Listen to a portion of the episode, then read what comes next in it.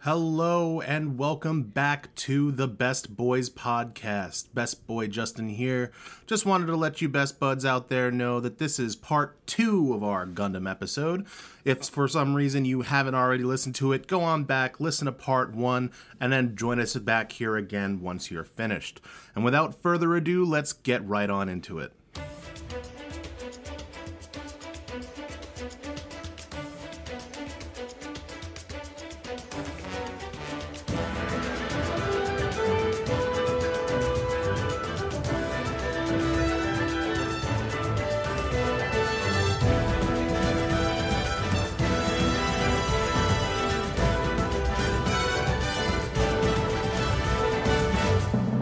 Previously on The Best Boys. But the third was, of course, Mobile Suit Gundam. Yeah, never heard of it. The first two know all about. Yeah, of course. The famous Muteki Chojin Zambot 3. What's a Gundam? What is a Gundam? What is a Chinese fighting robot? Quattro Bagina. Yes, that's right. I said that. That is the name of my brothel. With the Gundams. Your giant fighting robots. Are you kids watching your Gundams in there? You watching the Gundams? Your Chinese robot cartoons? Oh, God. We're not going to talk about War in the Pocket, which I love and is great, but we don't have time for it. That sounds like something you got arrested for on an elevator. It's actually about childhood heartbreak, but okay.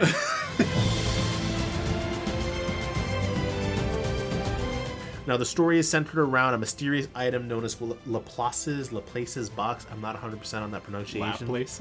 Laplace's? I don't know. Laplace's box is also the name of my brothel. Okay, well, your brothel can only have one name, so figure it out. The second name is for when it gets shut down for, like, food violations and then gets reopened. You're serving food? Well, you get hungry. Anyway. Disgusting!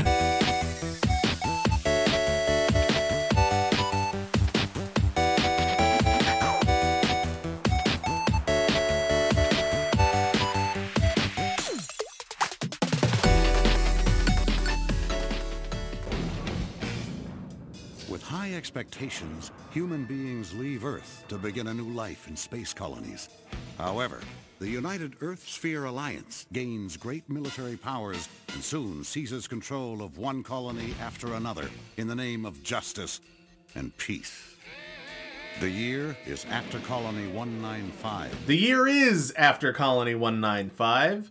If you watched Toonami in the early 2000s, then you're probably fairly familiar with this timeline. While there are only 2 installments in this particular timeline, it is notable for being the entry point into the Gundam universe for many Western viewers. It certainly was for me. And you mentioned earlier it was for you, also, Best Boy Dan. Also me, for sure. So this is a big one, and that's why we're talking about it after Universal Century. This is, of course, after Colony, and more importantly, Mobile Suit Gundam Wing.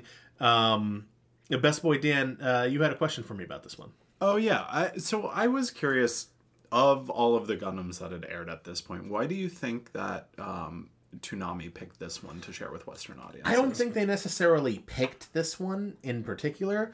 I think this was more of the one that was current, so it was the one that was available.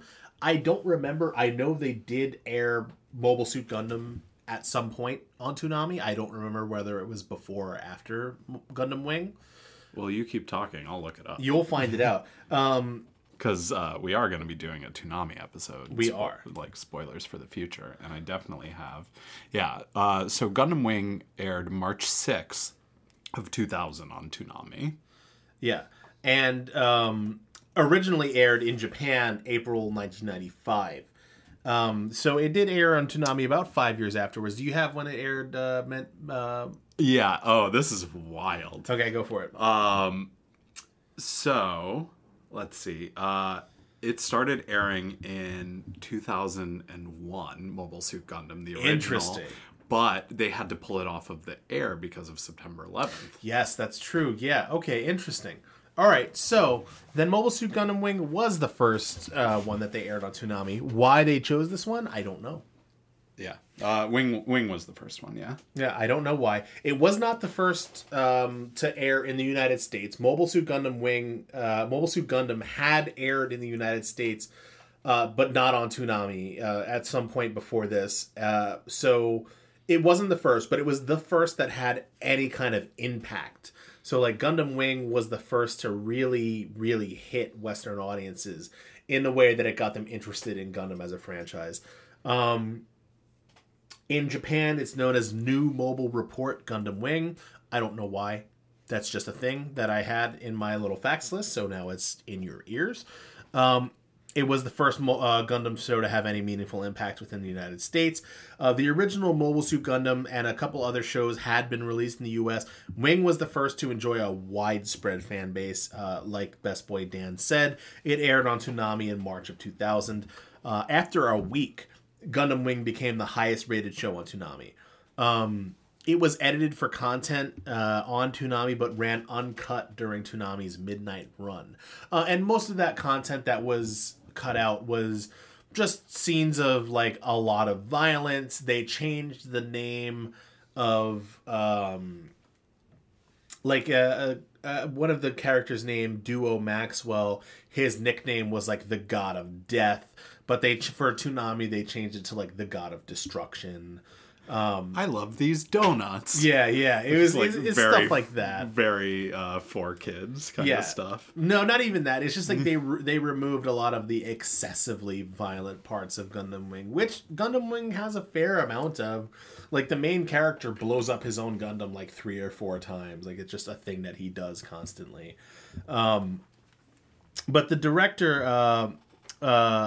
Masashi Ikeda and the character designer Shuko Murase had previously worked together on Ronin Warriors, which I know you're familiar with. Yeah, that's another Toonami staple. Yeah. I love Ronin Warriors. And the reason why this is important is because Gundam Wing was the first show in the franchise to enjoy a wider female fan base. And that was thanks to its attractive male character design, something that it shared in context with Ronin Warriors. This is the so-called Bishonen trope, where you have attractive male characters. I remember the lead of Gundam Wing had those sexy green eyes. Yeah, exactly. Yeah, so this is, you know, it sounds silly, but that's the reason why this show enjoyed a wider response among female viewers, not just in the West, but also in Japan. Had cute boys. Cute boys sell shows. Sold. Yeah. But basically, for those of you who aren't familiar, which you should be, but if you're not, in the distant future, mankind has extended its reach to space with clusters of space colonies located at the Earth-Moon Lagrange points. That is a scientific term. I tried to look up what it means. I didn't succeed. It has something to do with orbital stability. It means anime. There's 5 of them. Moving on. The nations of Earth have organized together to form the United Earthsphere Alliance, which uses its military might to oppress the colonies.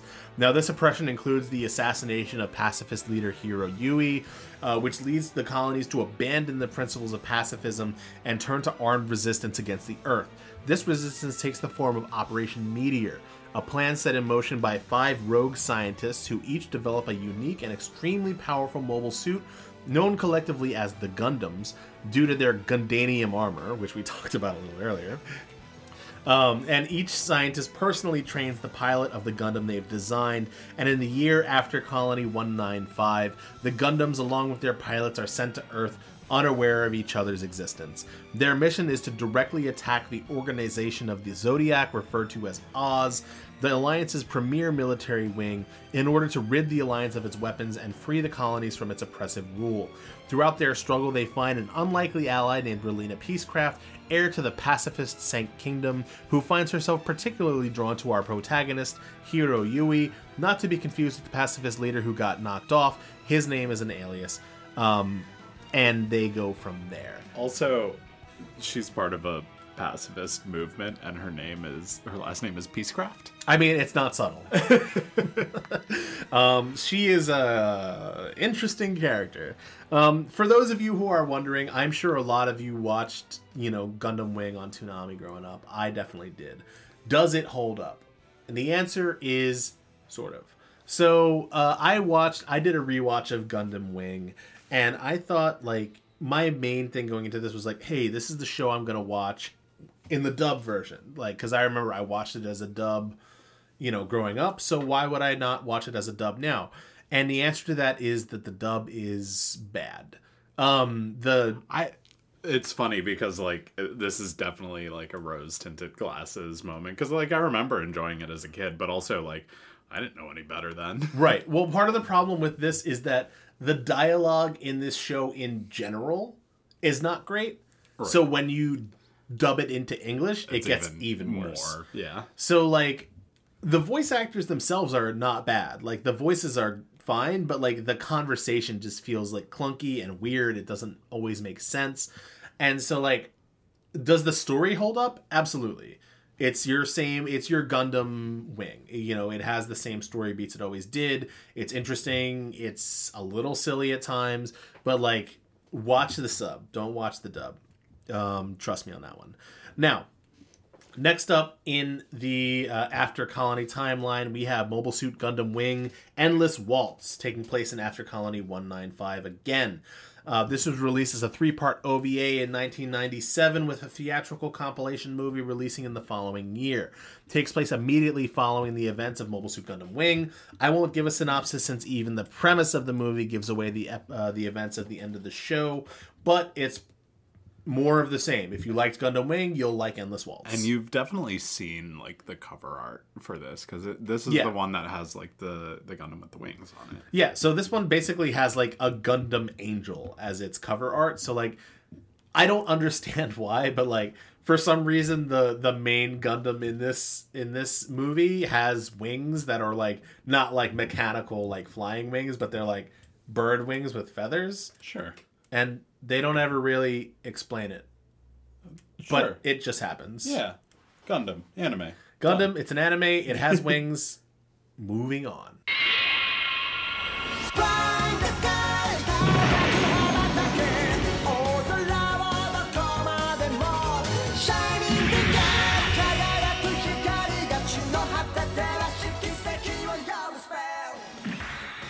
All right, next up we have the Future Century. This is the FC. So we've got FC Year 60. Takes place during the 13th Gundam fight. We've got Mobile Fighter G Gundam. Question. Answer. So with all of these timelines, so they actually reference the timeline within the show themselves? Sometimes they do and sometimes they don't. And we'll get into that a little bit later on about the shows that don't. In this case, the timeline is mentioned, but it's not super important. What's more important is that it's the 13th Gundam fight. That's the more important part of this timeline part. What does that mean? So we'll get into what that means. This is basically so this is Mobile Fighter G Gundam. You may or may not remember this from Toonami. I watched this on Toonami, and it was fun. This was Toonami's later years, so I think this is when I had kind of dipped out. Yeah, it was fine. I don't like G Gundam. Some people really love G Gundam. It's kind of one of those black and white kind of deals where either you love it or you hate it. It was notable for being the first non-SD alternate Gundam timeline. It was released in 1994. And it kind of abandoned the realism and militaristic setting of the UC, opting for a more superhero robot type approach to the Gundam franchise, which is probably why I like it less. But it was heavily inspired by Hong Kong-style martial arts movies, which were popular at the time. Interesting. Yeah. So, do you see that, like, just in the fighting style? Absolutely. Or? Yeah. Okay. Because one of the things that sets this apart from other Gundam shows is that the Gundam is not piloted by, like, a pilot using levers and foot switches and pressing buttons and all that stuff. Like, the Gundam is piloted by a dude in, like, a skin suit that reacts to his movements. So, like, he moves in the cockpit, like, he throws a punch, and the Gundam punches. So, similar to Pacific Rim. Yeah, similar to Pacific Rim. I think also similar to one of the Zoids timelines as well. Where there's a few mecha shows that do that. Yeah, so that's one of the ways in which it differentiates itself from the other Gundam timelines. But also, different because of kind of, like, the general premise of it. So, within this timeline, most of mankind has abandoned Earth and lives lives in space colonies that correspond to the former nations of Earth. And instead of fighting wars with each other, these countries agree to hold a Gundam fight tournament every 4 years, with a representative of each country fighting in one-on-one battles until only one fighter remains. That fighter's nation earns the right to rule all of space for the 4-year period until the next Gundam fight. The story takes place in the beginning of the 13th Gundam fight. So it's literally the plot of the end of Yu Yu Hakusho. I mean, kind of, yeah.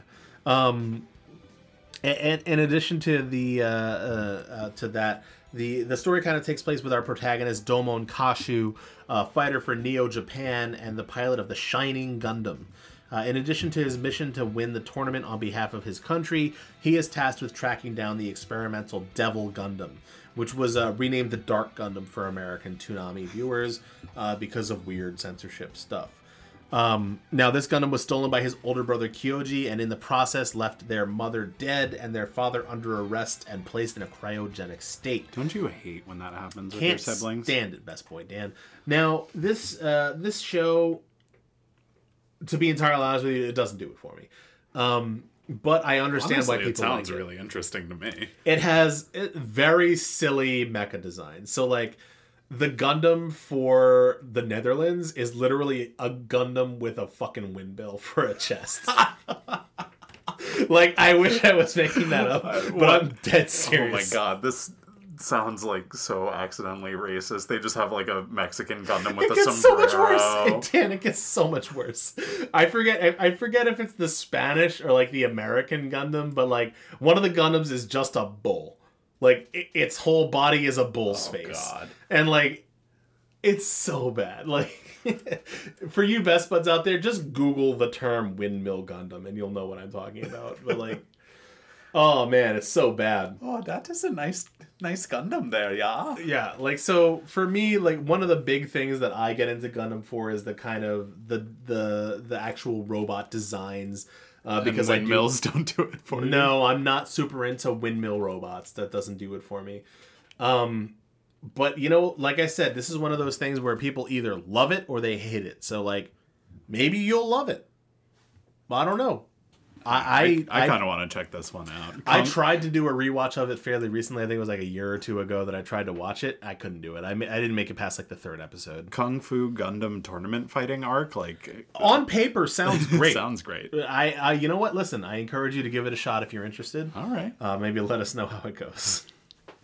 But that's it. This is the only entry into the future century timeline. There is no movie. There's no OVAs. This is it. It's just Mobile Fighter G Gundam.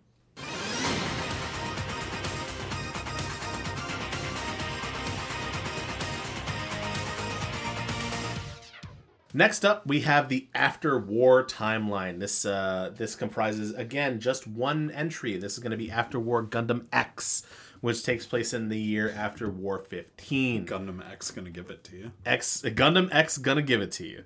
Hey, Best Buds. Best Boy Justin from a future timeline here. Just wanted to let you know that we could not get rights to that song. However, I will give you a 5-second opportunity to play it in your heads right now. Thank you. This one aired for 39 episodes beginning in April of 1996, was originally planned for a full year, but was cut short due to declining viewership. It takes place 15 years after the end of the Seventh Space War, set in a post-apocalyptic future where the weapons of the last war have fallen into the hands of civilians and shady organizations. In an effort to prevent the past from repeating itself, Jamil Niate, I don't know how to pronounce that, just fucking do with it what you will, puts together a crew of vultures to search for new types and protect them from being exploited. In the meantime, the forces of the old government unify as the new United Nations of Earth, and war seems imminent between them and the Space Revolutionary Army. Now, this one kind of returns to the kind of story we get with new types in a way that we didn't really get with the After Colony and Future Century timelines. So both of those kind of largely ignored the idea of new types in a way that this and other Gundam shows will not. So question, is the Seventh Space War a thing in anything else, or is that just like the setting for this one? That's just the setting for this one. Like I said, because this is it's a distinct timeline. Okay, so it's not like a branch off of the timeline. It's its whole own thing. Okay. We're going to get into that on the next one. Okay. Oh, God. It gets so much more complicated. We're only dipping our toes in. Yeah. So the next timeline we're going to talk about, and this one is where it starts to get complicated, and that is the correct century timeline.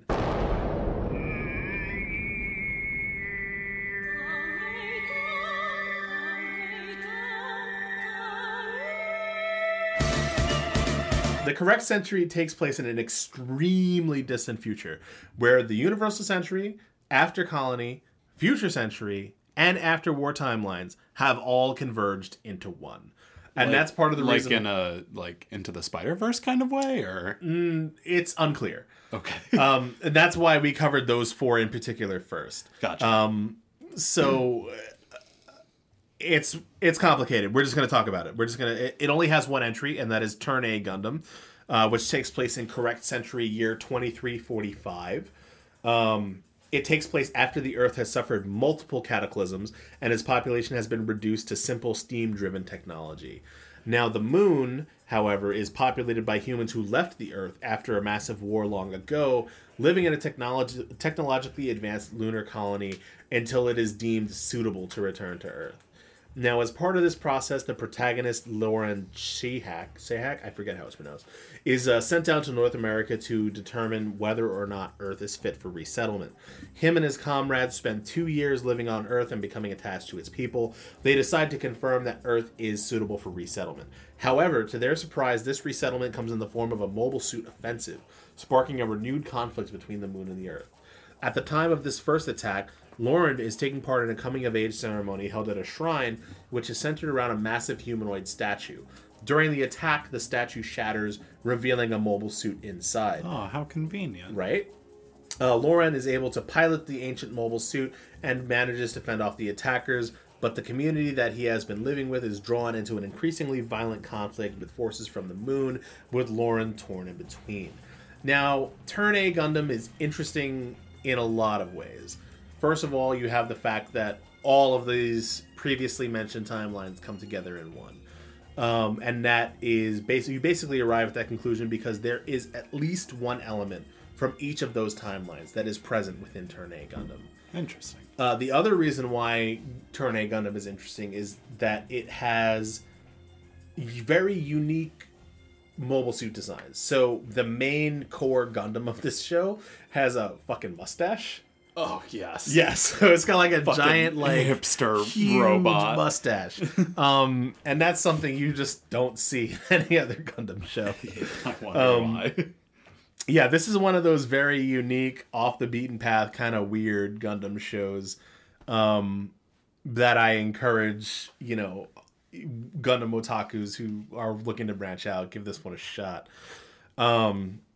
Next up, we have something a little bit more common, a little bit more towards the mainstream of Gundam fandom.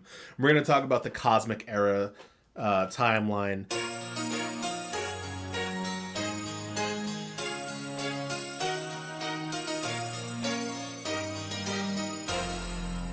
We're starting in Cosmic Era Year 70 with Mobile Suit Gundam Seed, which was released in October of 2002.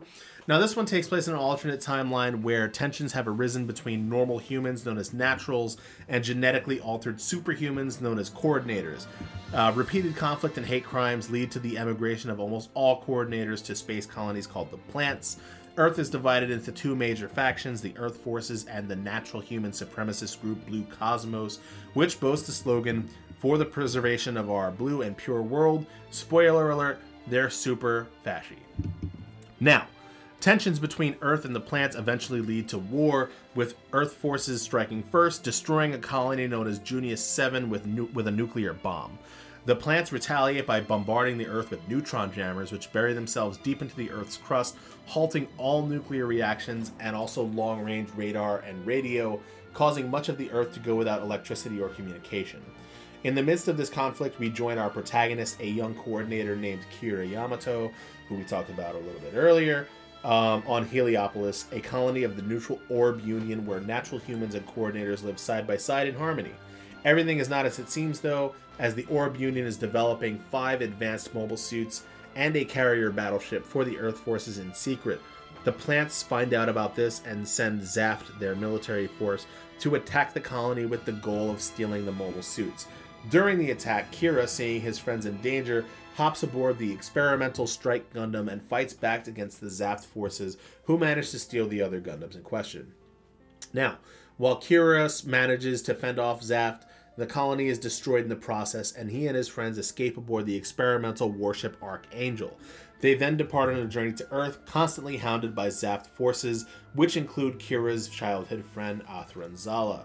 Now, you may notice that there are some... how should I put it? Story beats in common with the original Mobile Suit Gundam. Namely, the protagonist jumping into this Gundam in order to protect his friends, escaping aboard an experimental warship. Yeah. And that's not lost on most people who are familiar with Gundam as a series. This is kind of one of the modern retellings of the Gundam story. But it manages to do so in a way that doesn't feel recycled. Okay. So you don't end up feeling like if you watched Mobile Suit Gundam and then Gundam Seed back to back, you wouldn't feel like you've watched the same story twice, but you would definitely notice some similarities between the two. It's an interesting story. It dives pretty deep into, in a way that Mobile Suit Gundam never really did, the ways in which fighting a war as a teenager would affect you mentally. So like, in Mobile Suit Gundam, you end up with a lot of these scenes where, like, Amuro is kind of just being a bitch, and then, like, Bright slaps the shit out of him, and then everything's fine. But, like, in this story, you have a lot of, like, Kira ends up making decisions in his personal life that are clearly colored by his experience fighting a war as a teenager.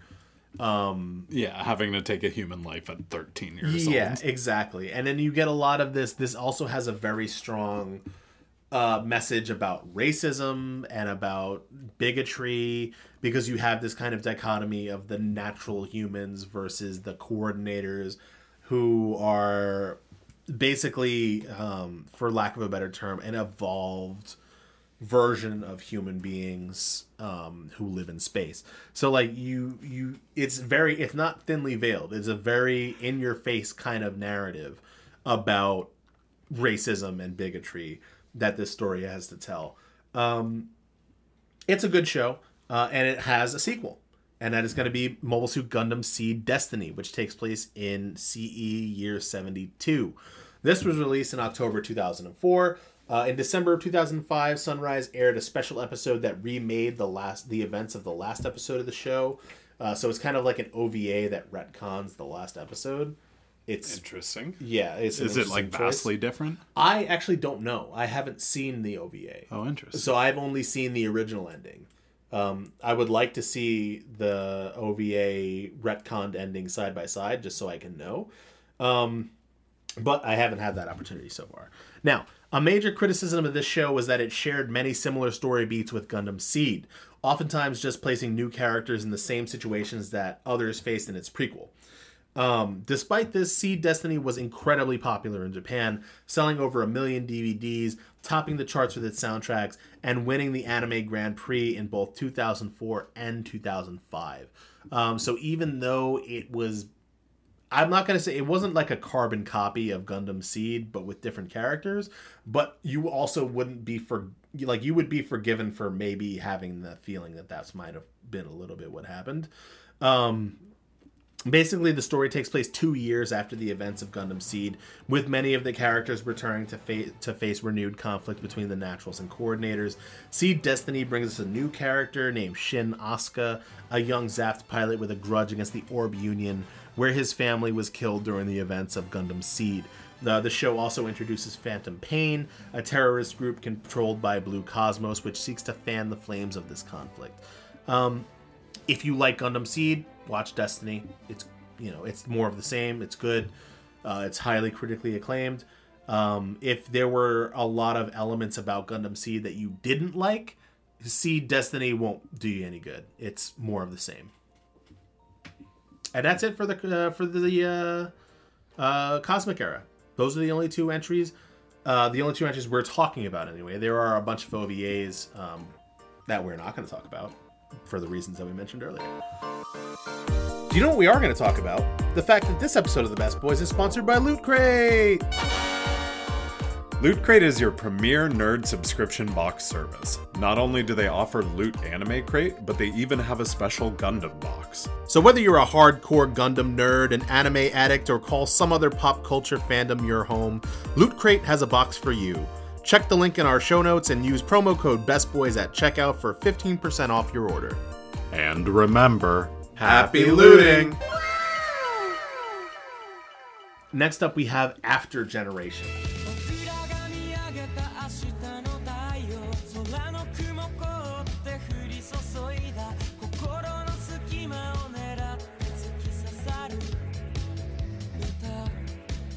This is one that I am less familiar with, but I am going to do my best to give a decent synopsis of it. The entry that we're going to talk about here is Mobile Suit Gundam Age, which takes place in After Generation year 115. It was released in October of 2011, and this one's a little confusing, to be entirely honest with you. The story takes place over 4 arcs. With the first 3 each introducing a new protagonist and coming together for all of them come together for the finale. It takes place in years AG 115, 140, and 164. The 3rd and 4th arcs take place in the same year, and they follow protagonists Flit Asuno, Asemu Asano, and Kyo Asano, respectfully. So that you read that correctly. That is 3 generations of the family, which is how this story is told.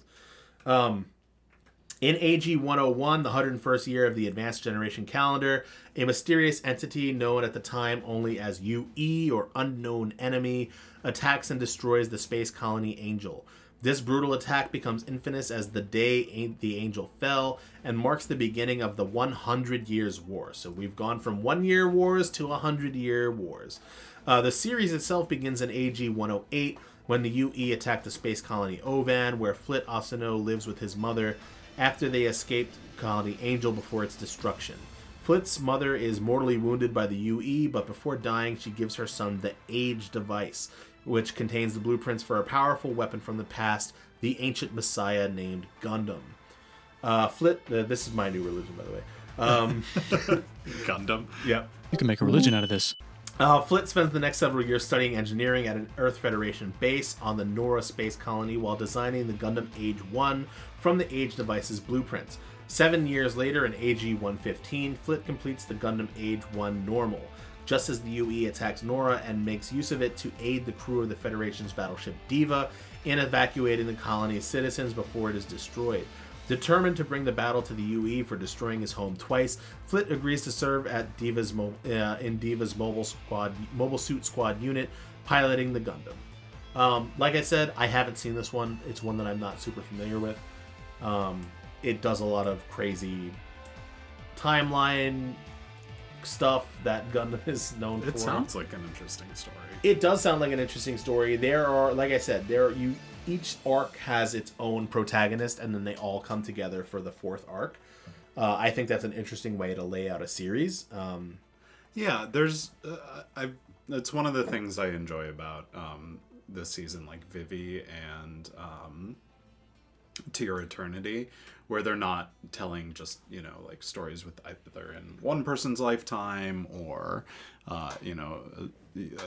kind of like short time period. It's stories told over decades, and this is an interesting way of doing that, and I kind of like that. Yeah, so like in this series you have a story that takes place over like almost 100 years.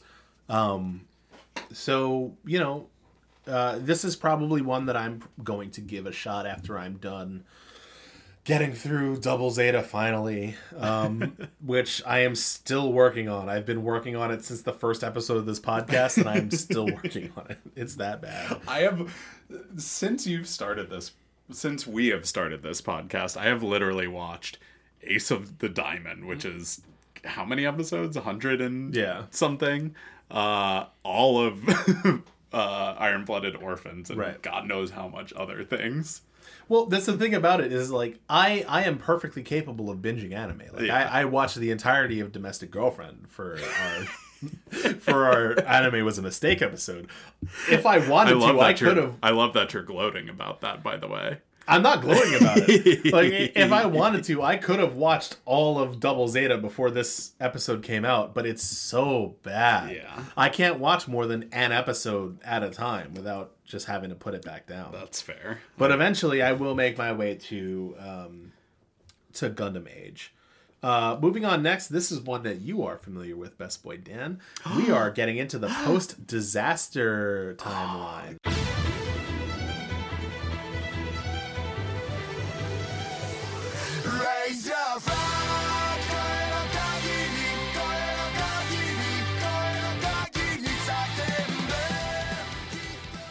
Talk about this you one? Can talk about this one. Go on. All right. So as the one Gundam that I'm familiar with now, having literally just watched all 50 episodes, this is the post-disaster area, which takes place in PD 323. And this features just Iron-Blooded Orphans, right? Yeah, there's no OVAs as far as I'm aware. It released in October of 2015. And yeah, so while all Gundam shows have a baked-in message about socialite ills to some degrees, Iron-Blooded Orphans is one of the shows that does the most to tackle these topics head-on, addressing themes such as war, slavery, child soldiers, poverty, neo-colonialism, and corruption. Almost every Gundam show features child soldiers. However, instead of just glossing over the fact the protagonists are teenage warfighters, Iron-Blooded Orphans attacks the theme head-on in a very visceral manner. These shows are basically an indictment of the evils of capitalism. And they do it through a lot of different ways, just through the structure of the world with Gjallarhorn and kind of how that's all set up, to the kind of like deals they have to make with like Tewas and the turbines and all the like shipping routes in order just to be able to get ahead. You can see that this world is structured very similarly to ours, in the sense that in the capitalist society, the rich are meant to hold on to their power and keep getting richer, while the poor are meant to stay down and be poor. And one of the most important things, I think, one of the most important ways that they demonstrate this, I think, is the way in which they differentiate between what are essentially child soldiers. Like, you are initially introduced to the main characters of this show as they are, which is child soldiers. They have no choice other than to fight to put food on their tables. But the universe expands, and you are introduced to what is referred to as human debris. And these are basically children who are slaves. They're not, it's not like just the regular child soldiers who get paid to fight. They are property of the various, private military corporations that own them. And they have to fight. They don't have any choice. They've essentially sold their lives into work. Or are sold. Not even necessarily had any agency over it. And I think that's one of the most important things, where we're talking about the way that this kind of world is shown to be corrupt. Capitalism at its height is where you not only have children who have to fight in wars to feed themselves, but also children who end up fighting in wars because they have become the property of some corporation or another. Yeah. They get like really deep into the whole idea of like human debris. So one of the things that makes them useful too is because they don't have any rights or anything like that, they can do this kind of surgery on them to get the Alea Viniana. Alola Vinyaska. Yes. The Alea Viniana, which is essentially like a little like volcano thing on their spine. Yeah. And the more you get, the more you are like in tune with your mobile suits or mobile workers. But the trick is that it's an exceedingly dangerous surgery. Right. So like the main Gundam pilot from the show, Mikazuki, has had three of them, and he's just like insane. Yeah, which one of the key differences between him and some of the other characters is that he has chosen to have this surgery done on him three times, which a lot of the other characters choose to have this surgery done on them. But the human debris, which is what they refer to basically as the characters who are slaves, they don't have a choice. Yeah. So they have had the surgery forced upon them. And in some cases, it terminally cripples them. Yeah, in which case they become industrial waste, which is also just like the most horrid moniker to give a human being. Yeah. And they kind of get into all those things. So interestingly enough, Iron-Blooded Orphans' willingness to face these themes head-on earned it some criticism from the Japanese Broadcasting Ethics and Program Improvement Organizations. Despite this, the show was mainly received positively, as it was a refreshing take on many of the Gundam tropes that were beginning to feel recycled. Iron-Blooded Orphans takes place over 300 years after the Great War between Earth and the outer colonies, known as the Calamity Wars. Mars has successfully terraformed and colonized, but its residents crave freedom from the government of Earth. It's a very, like, kind of like America, Great Britain situation where they're sending this thing called like half metal to like Earth, and basically Earth just kind of keeps them underfoot. And same with other colonies too. Like there's colonies like outside of the Earth sphere, absolutely, like, closer to the moon. And one of the most interesting parallels, like as you brought up between this story and like the whole American Revolution story, is that in this story you don't have this whole like faster than light communication. Like, if you want to send a communication between Mars and Earth, it takes, like, an hour or two. Yeah. You can't get between Mars and the Earth without traveling for a month. It takes 3 weeks, yeah. Yeah, so, like, this is very much in that same vein where the metropole, the colonial power, while it exerts influence over its colonies, is still a month away of any meaningful show of force. Mm-hmm. And that's kind of where we pick up this story. Right. So it starts with a Martian noblewoman named Kudelia Ina Bernstein, who hires civilian military contractors named the Crise Guard Security, or CGS, to escort her as she goes to negotiate the independence of the Martian nations, Crise, from Earth. However, Gjallarhorn, Earth's privatized military organization, attacks CGS in its effort to crush the independence movement. The adults of CGS flee almost immediately, leaving the teenage foot soldiers of their 3rd Army Division behind to fight and die as decoys. All hope seems lost as the mobile armors of the CGS are no match against Gjallarhorn's superior mobile suits. But the 3rd Division's commander, Olga Itsuka, orders a young pilot named Miyazuki August to battle aboard hastily repaired legendary Mobile Suit Gundam Barbatos, which is not pronounced Barbados as I first read it. No, it is not. After managing to repel Gjallarhorn's attack, Orga and Mikazuki dispose of the adults who... The dispose of the adults is a nice way of saying that. Miyazuki caps a motherfucker. He really does just fucking murder a bunch of dudes. Like, half of Miyazuki's job is just walking in, pulling a gun out of his coat and shooting people. And he does this many times throughout the show. This is another thing that the Japanese ethical broadcasting organization had a huge problem with, is him constantly walking into rooms and just murdering people. Shooting people. So they dispose of the adults and reform CGS, turning it into a mercenary company known as Tekkadan. They accept the job of escorting Miss Kudelia to Earth as their first mission, but obviously Gjallarhorn has ideas otherwise. And that's like, that is a very... Since I watched this, I can kind of flesh it out more too.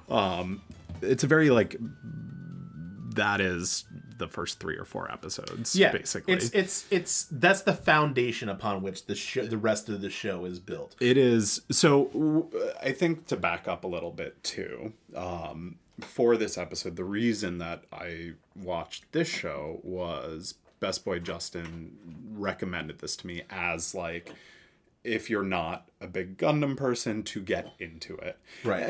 And I can see why. There's a lot of kind of universal stories. It doesn't, you know, when we go back to the beginning of the episode, when I talked about the things that, you know, are kind of things that would prevent me from watching Gundam in the future, it doesn't deal too heavy in any of those things. I think it's a great entry point into the series to show kind of like what it can be. Yeah, right? Absolutely. And one of the important things about that is that it manages to do so without abandoning the core tropes of the Gundam franchise. And so, like, you still have, obviously, the child soldiers. That's a huge part of this. Yeah. But also you get your mass protagonists. You get your kind of freedom from oppression movements. Mm-hmm. You have your corrupt Federation government. Mm-hmm. You know, this story, it's unique among other Gundam stories, but it is still at its core fundamentally, and in many ways, a very pure distillation of a Gundam story. Yeah. And I think what I there's a lot of things I found interesting. We were talking about this earlier. I think that the representation of relationships in it is especially unique for Gundam, but absolutely even anime in general. Yeah. There's really only one heteronormative relationship in it, and I'm not going to spoil who that is because I think they have a really funny reveal for it. I love the reveal of this relationship.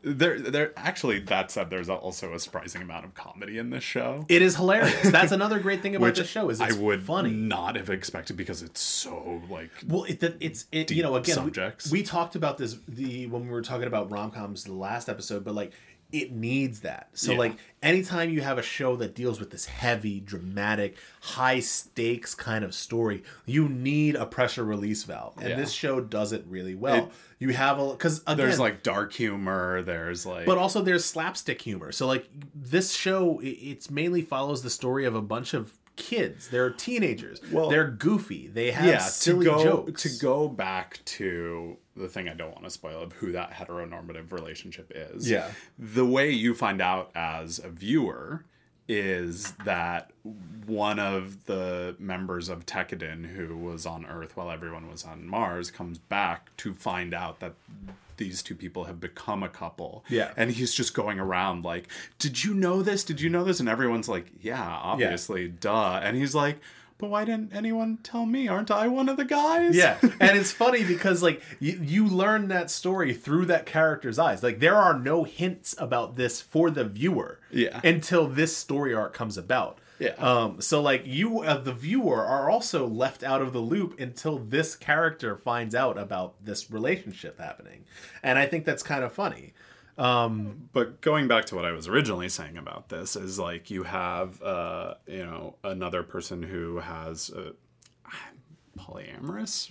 Yes, there is a polyamorous relationship. The best way of saying it. I think that's a pretty accurate way of describing what their relationship is. One of the kind of main relationships actually ends up being kind of like a throuple thing, which I think was a very interesting take. It's an interesting take on the throuple because there is a physical relationship between two of them, and then there is an emotional only relationship between the other two, which is an interesting way to present a relationship. And it's one that you don't see often in anime or in media in general. Yeah. Just overall, like, that was a really interesting part of the story that I was not expecting from a Gundam show. Yeah. Also, the character designs in this show are absolutely phenomenal. We were talking about all of the opportunities for cosplay the other day. Oh, yeah. I want those jackets. But the characters themselves in general, like, are unbelievably well fleshed out. Yeah, like, they're so good.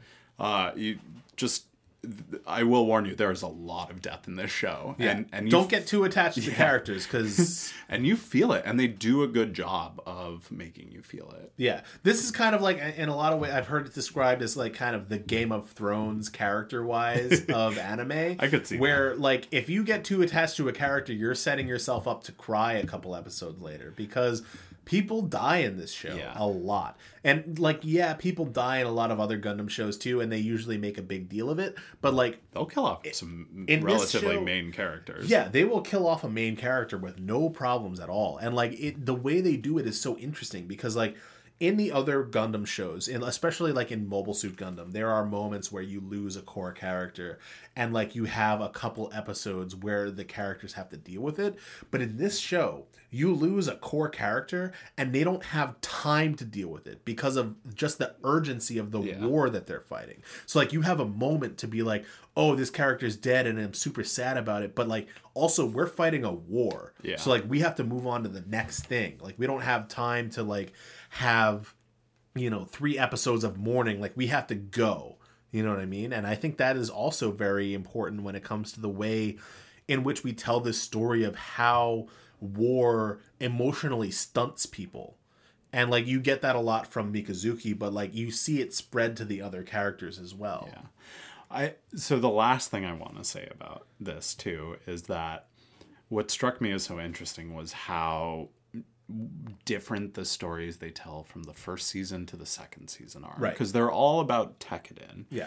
But the first story is, like, about the...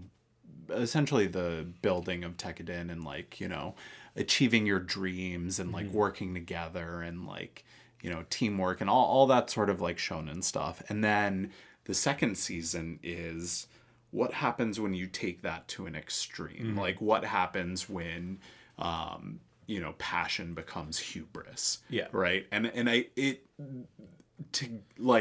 just the first season alone is a great story. Yep. The first season and the second season together are just an unbelievably, like, they kind of take you all over the place with it. So you really get, like, I don't even know how to describe it. Like, one of the ways, and I think it's really interesting to hear you describe the way the way the show is structured in that way, because when tasked with describing the way that this show works to other people, the way that I would describe it, or the way that I have described it in the past, is the overarching story of both the first and second seasons of this show is that it's basically a struggle against capitalism. So this story is very much, you know, this isn't even me reading something into the show. This is what the show is about, is an indictment of the evils of capitalism. Right. Now, the first season is really has to do with Tekkadan and this group of kids fighting against capitalism. They're fighting against the current. They're trying to break free of the mold. The second season is them kind of getting swept along with it. So, like, they have evolved beyond the point where they are just struggling against capitalism, and they have become at the same time a victim and a kind of element of capitalism itself. And I think that that's super interesting, because it doesn't just, there are so many stories that are told about capitalism bad, and the way that this story chooses to tell its to kind of rail against capitalism, the way it does it is unique and very interesting to me. I think you said it really well, in that the first season, it shows you the evils of capitalism from the outside, and then the second season, it shows you the evils from the inside. And I think the to me, Iron-Blooded Orphans is a very important entry into the Gundam timeline exactly for that. And I really hope, I have my fingers crossed for this. We heard some whispers about this maybe a year or two back, probably right before COVID hit, that they were working on an IBO prequel that actually takes place during the Calamity War. I haven't heard anything about it since, so who knows whether or not it's actually happening or whatever the case may be. But if I had to choose one Gundam timeline that I would like to see a new entry in, it would be this one, without a doubt. Yeah, I have seen at least one show from almost every Gundam timeline, and this is the one that I would like to see more of. Yeah, I think you were right in saying that. If you have no Gundam experience, I think this is a really good jumping off point. Yeah, and we'll get a little bit more into that. Just later. Get ready to cry. Yeah, be ready to cry. Moving on, our next Gundam timeline.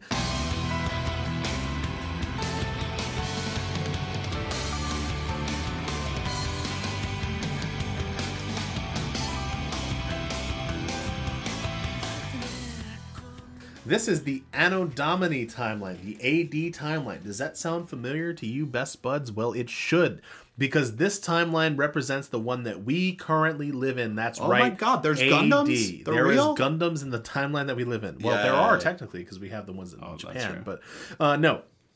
The first entry into our Anno Domini timeline that we are going to talk about today is Mobile Suit Gundam 00, which takes place in the year 2307 AD. That's right. It's about 300 years from the future of when we publish this episode. So hopefully they'll look back on it and know that we talked about them. This show was released in October of 2007, and while it was not quite as popular as Gundam Seed, 00 was a commercial success and was widely critically acclaimed. It takes place in a distant future where the depletion of fossil fuels has caused an energy crisis on Earth. Sound familiar? I hope so. In order to solve this massive solar power arrays were constructed by the three major powers on Earth: the Union of Solar Energy and Free Nations, the Human Reform League, and the Advanced European Union. They got kind of lazy naming the last one, I guess. However, this nearly inexhaustible supply of energy only benefits the major powers and their allies, leaving minor countries mired in constant warfare over fuel and energy supplies. This chaos and inequality leads to the formation of a private military organization called Celestial Being, dedicated to eradicating war and uniting humanity. They perform armed interventions against a number of aggressors on all sides, using four advanced machines called Gundams. Here we go, that's where we get the name. Our main character is a 16-year-old boy from a war-torn nation called Setsuna Sei, and he is the pilot of the Gundam Exia. The three major powers see Celestial Being as a threat to their own military-industrial complex and unite to form the United Nations Army in order to counter their armed interventions.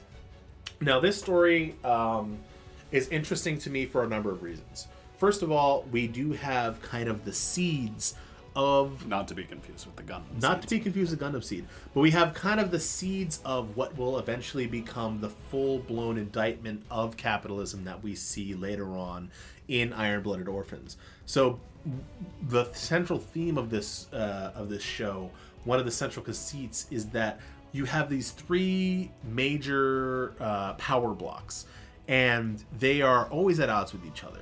But the one time they can come together is when their supremacy is threatened from the outside. And that kind of reflects the ways in which capital tends to protect itself.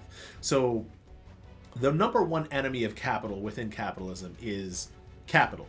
And the only time you have these major powerhouses, these military-industrial complexes across the globe come together is to fight against an external threat. And I think that is one of the core tenets of this show, where the external threat is Celestial Being, who stops armed conflict no matter who starts it. So they don't care whether it's one of the major power blocks, whether it's one of the minor countries who is acting on behalf of those power blocks in a proxy war, or whatever the case may be. If there is warfare on the planet Earth, Celestial Being comes in to intervene. And that is something that these major power blocks, regardless of who it's directed at, cannot abide. And I think that makes it an interesting story.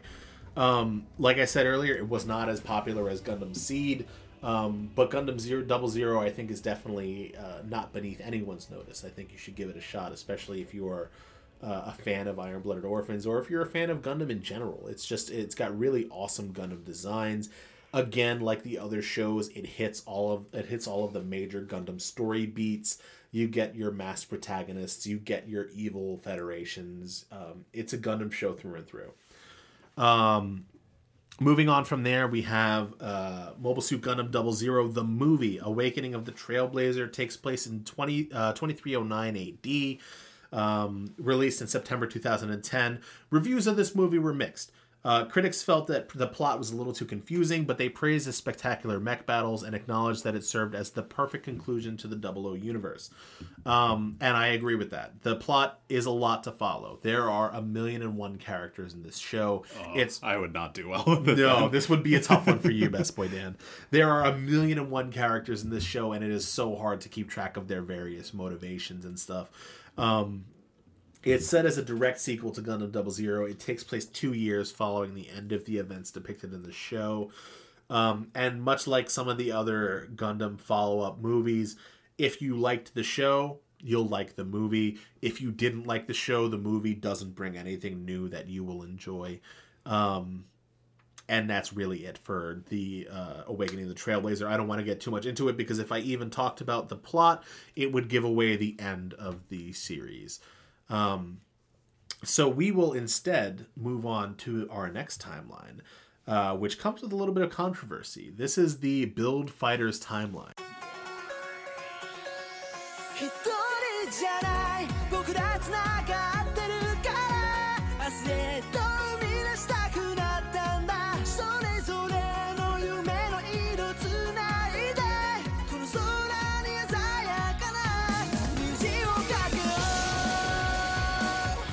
And, some of you nerdier best buds out there will note that there is some controversy regarding whether or not the Build Fighters timeline is even a thing, or whether or not it's part of the AD timeline.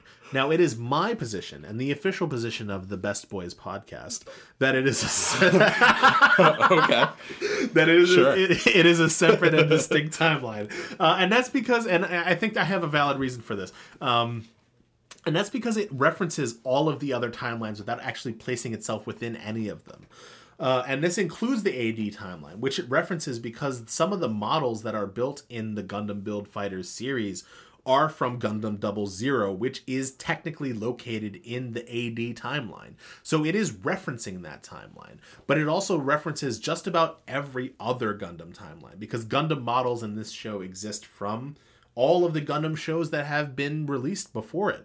Interesting. So unless it takes place after 2314 AD, which is the latest entry of the OVAs in the AD timeline, which it doesn't seem to, it would have to exist as its own standalone timeline. However, none of the shows within this timeline actually give us a date, so we don't ever really know where it's set.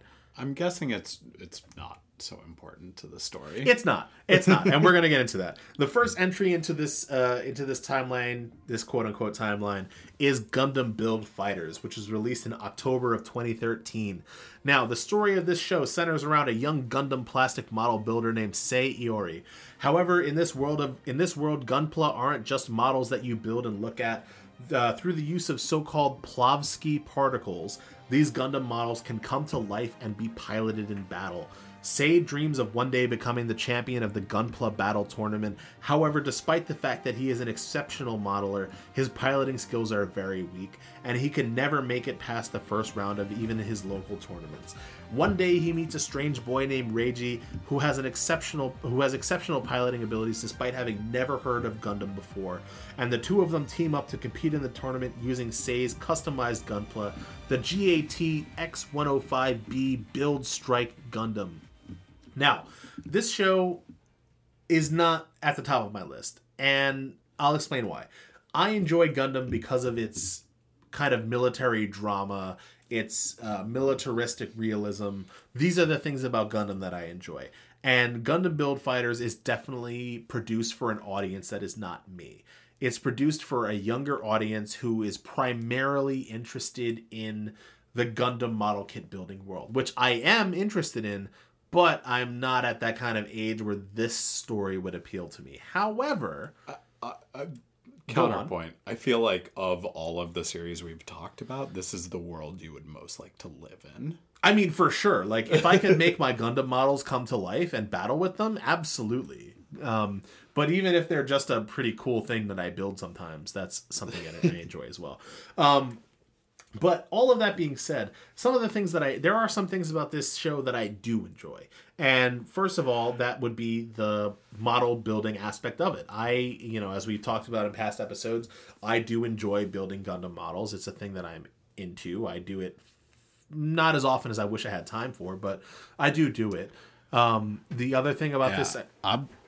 Kat and I bought you a Gundam model that still hasn't been built. Yeah, well, listen, okay, so I was planning on building it, but then the plague happened. And also a question, what is that one from? That one is from Gundam Wing, one that you got me. You got me the Gundam Epion from Gundam Wing. That is the red one. That's the red one, yes. It's the Gundam that...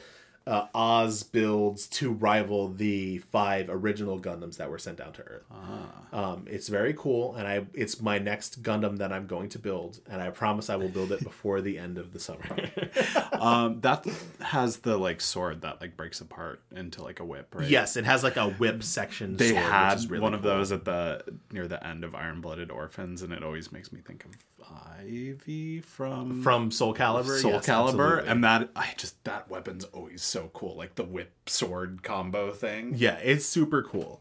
I love that Gundam model. I am going to build it. The thing about it is, though, is what you got me, and we're going to get a little bit more into this later, you got me a master grade kit, all right, which is very intricately detailed, and I have only previously worked on high grade kits. So I've been building myself up to building that kit because I don't want to fuck it up. All right.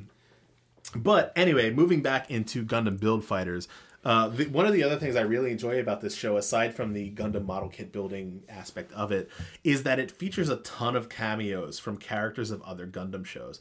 So, like, you get Amuro Ray and Char Aznavel, who kind of appear in the background, but also Ramba Ral, who is a fairly important character in the UC timeline. He is a main character of this show. And that is one of the reasons why I say that it has to take place in its own separate timeline, because, like, he only exists in one timeline. So, like, if you're going to have him in this timeline, it has to be separate. Anyway, you also get cameos from Heero Yuy. You get some cameos from other, like, more minor Gundam installments, like the OVAs. So, like, you get cameos from, like, War in the Pocket and, like, Gundam Stargazer and stuff like that.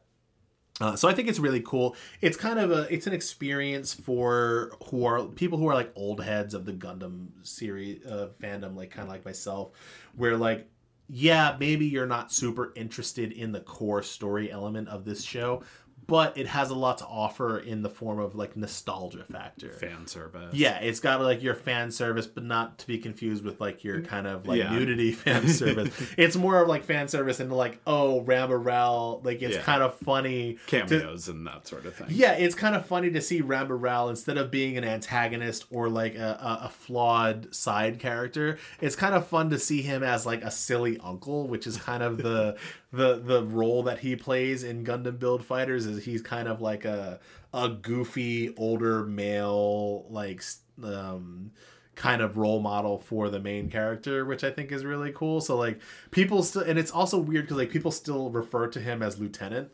So like that's his rank when he's in Gundam Mobile Suit Gundam, is he's a lieutenant. And like you'll see other characters refer to him as Lieutenant Ral, and it's like kind of funny because like he obviously is not like a military person in this timeline, but like they kind of just like play it off, right? Like this is who he is, you know what I mean? It's great.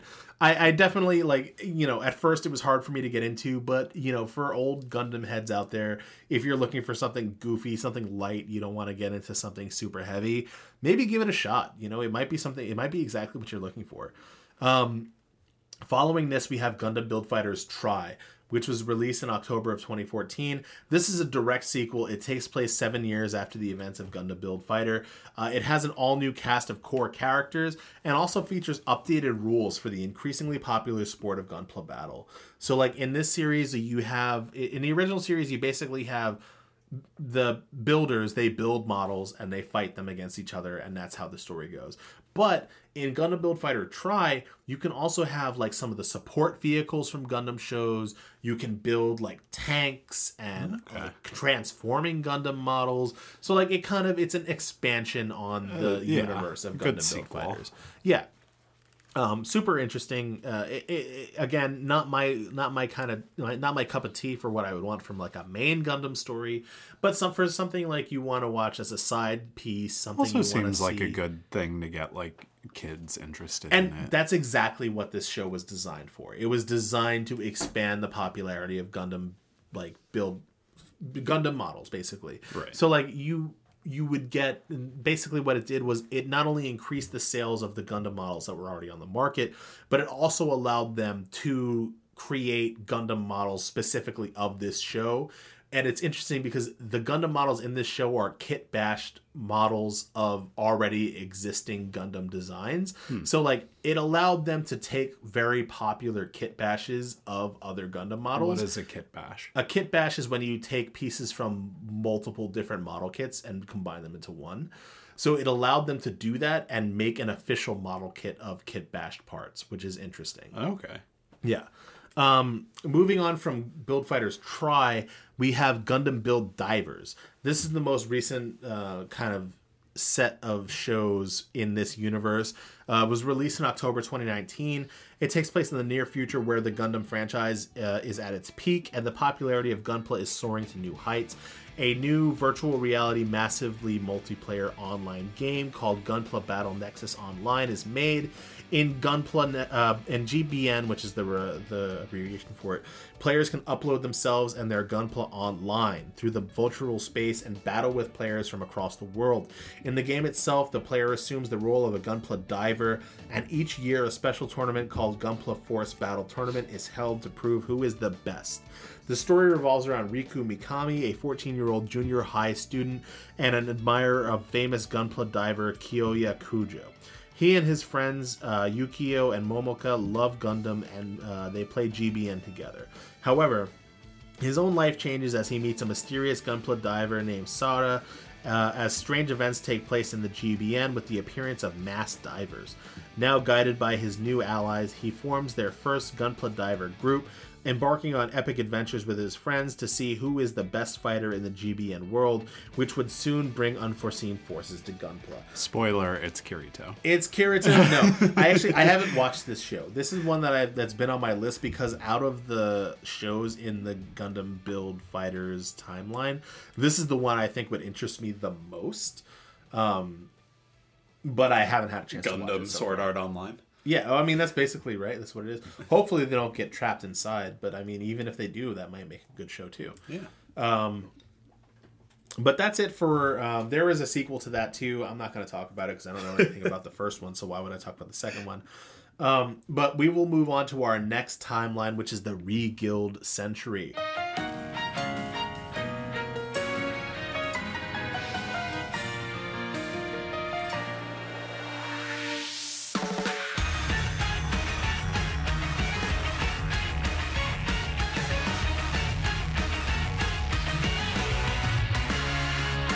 Now, if you thought that the Turn A timeline was confusing, congratulations. This is welcome to the more confusing timeline that we have to talk about today. This is right? The last one we're going to be talking about. This one is the subject of a lot of controversy. To make a long story short, where to place this timeline in relation to the UC and CC timelines is up in the air, with even the creator and the production company publicly disagreeing on the matter. So... the placement that seems to make the most sense to me is to have it in the very far future of the UC timeline, but without the convergence of the AW, AC, and FC timelines that the correct century has. So basically the way I look at it, which is not the way that everyone looks at it because this is confusing, is that this timeline takes place in the very far future of the UC. Some people look at it differently. This is just the way I look at it. If you disagree with it, hit me up. I don't care. Hit me up on Instagram or Twitter, whatever. It's fine. Get in my mentions.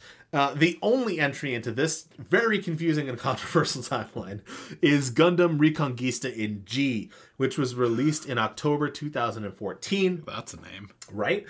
It was created for the celebration of the 35th anniversary of Gundam and is also the first Gundam TV series to be written and directed again by Yoshiyuki Tomino since Turn A Gundam. Now, in the Re-Guild Century 1014, 1,014 years after the end of the Universal Century, a young member of the Capital Guard named Bellary Zenom is charged with protecting the orbital elevator Capitol Tower. He encounters and helps capture a highly advanced mobile suit, the G-Self, and its pilot, Ida Sergan. While defending the tower from space pirates called the Pirate Corps, feeling a connection with both the G-Self and its pilot, Bellary is able to control the mobile suit, operable only by a select few.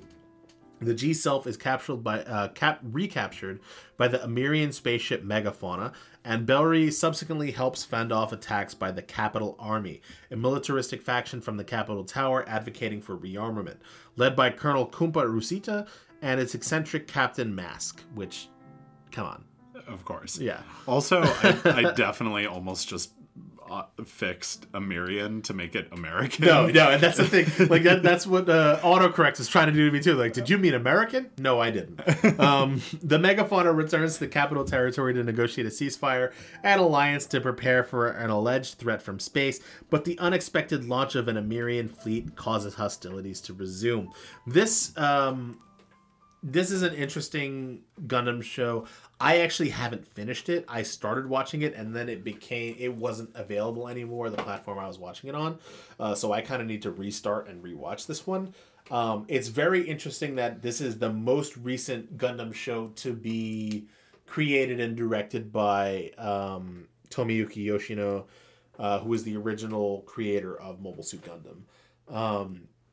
The one before that we talked about was Turn A Gundam, and what you kind of notice with that is that he is definitely branching out and creating some weirder, more unique twists on the Gundam timeline. So like you have Mobile Suit Gundam, and he worked on Zeta Gundam and Double Zeta, and then you had Char's Counterattack, and then after that a bunch of the shows were produced not by him, and then the next show that he produces is Turn A Gundam, which you have the Mustache Gundam, you have a strange timeline, and then after that you have this even more kind of strange timeline that takes place way in the future. So I think it's important for that aspect of it. I definitely want to finish watching it. It's something that I think was very interesting. It's definitely not something that I recommend your casual Gundam viewer, you're kind of somebody just getting into the Gundam franchise, to watch, because it will confuse you. It will throw you off, and you will have no idea where to place it within the wider Gundam franchise. Because, like, how could you? If even the creator and the production company can't agree on when this takes place, how could you decide where it takes place, you know? Very true. Yeah. But that does it. We've been at it for a while now. We did it. We made it. All of the Gundam timelines. We made it through all of the timelines. And we almost didn't piss everybody off. Almost. I'm sure if there was one episode where people were going to get in our mentions, I think this is probably the one. Because people are going to be mad about where I put Reconquista in G in relation to the timelines. People are going to be mad about how I said Build Fighters gets its own nerds timeline. Are always going to be mad about it. And you know something. What? I encourage this. Please disagree with me. We'll talk about it. I will engage with everybody who disagrees with me on Twitter. I've made that. It's on it's on audio. You can hold me to it. Earth is in trouble. Enemy attack! Enemy attack! We need the Gundams. It's here. All new Gundam Wing action figure model kits. That's a mobile suit! Build your own Gundam mobile suit. A Gundam! Snap together multicolor pieces. No glue required. Extreme articulation. Pick your favorite or collect them all. Gundams are on Earth. Roger that. Gundam Wing action figure model kits. Only from Bandai. So we did it, we got through every timeline, and now let's talk about probably what drives more of this than anything else, and that is the toys. Justin, would you like to give us a brief primer on Gunpla? I absolutely would, and so some of you huge nerds out there will notice the joke that I placed in our section title, A Brief Primer on Gunpla. Oh, I get it. Use primer ahead of paint. It's a paint joke. It's a painting joke. Anyway, you've heard me reference Gunpla a couple times during this episode, and you've also probably heard me reference it a few other times in other episodes as well, because I'm a gigantic nerd. So some of you might be wondering, what the heck is a Gunpla? Let's define the term first so that we're all on the same page, shall we? Gunpla is actually a portmanteau, which is in and of itself contains another portmanteau, because that's it's like what the inception of portmanteaus. Exactly, because the Japanese love to shorten words like this. It stands for Gundam Plamo, and Plamo is short for plastic model. So all in all, Gunpla stands for Gundam Plastic Model. They love these kind of words in Japan, don't they? It also doesn't make any sense, because Plamo, you get plastic model, yet they cut out the model part, so it's just Gundam Plastic. Yeah That's why you have to like kind of break it down into two parts like sure. That but Gunpla took off in Japan after the release of Mobile Suit Gundam in 1979. While Gundam was originally developed in order to sell toys and action figures, model kits were merely an afterthought. But interestingly enough, Bandai's model kits were wildly popular in a way that the action figures never really were. This is why you've heard of Bandai and Bandai Spirits, but not Clover, the toy company, because it no longer exists. Mm-hmm. However, Bandai does exist, and they produced a mobile suit kit, model kit for almost every suit in the series, and it included also a number of the support vehicles and battleships. So like every single thing they could make a model kit out of, they did, and people bought this stuff up like hotcakes. It was wildly popular. People were super into it because one of the major things is the toys and action figures were kind of they were marketed towards children, but the core audience of Mobile Suit Gundam wasn't children. It was really teenagers and young adults. And these were the kind of people who would be more interested in a model kit than they would be in just buying an action figure.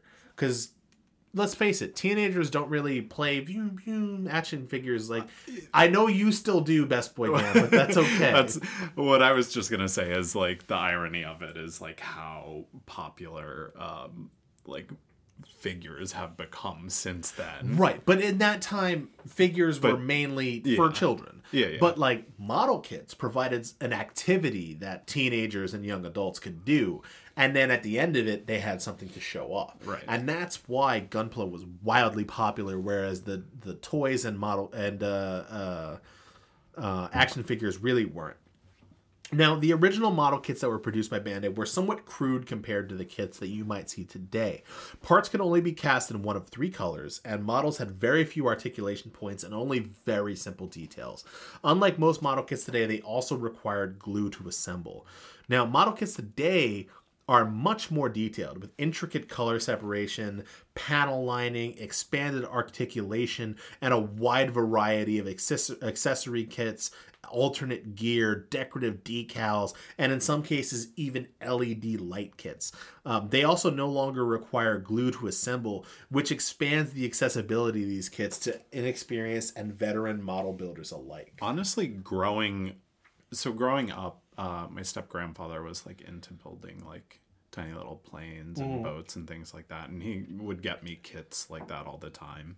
And I would never do them because they were all like, you had to glue them together. And that's always been like the thing that has not gotten me into model building kits, is because I'm like, I don't have the patience to deal with glue. Yeah. And that is actually one of that has a lot to do with the heritage of Gundam plastic model building, is that, and people don't think about this a lot, but like before the internet and TV. What's that? And, stuff like that. One of the ways in which people would pass the time, one of the major hobbies was model kit building. Oh. So, like, people would build model planes and tanks. They also walked 10 miles through the snow to get to school every day. But it's important because when you think about it, one of the major hobby companies from Japan that produces a lot of the... They don't make the model kits, but they produce a lot of the tools, paints, primers, all of the adjacent stuff for model builders.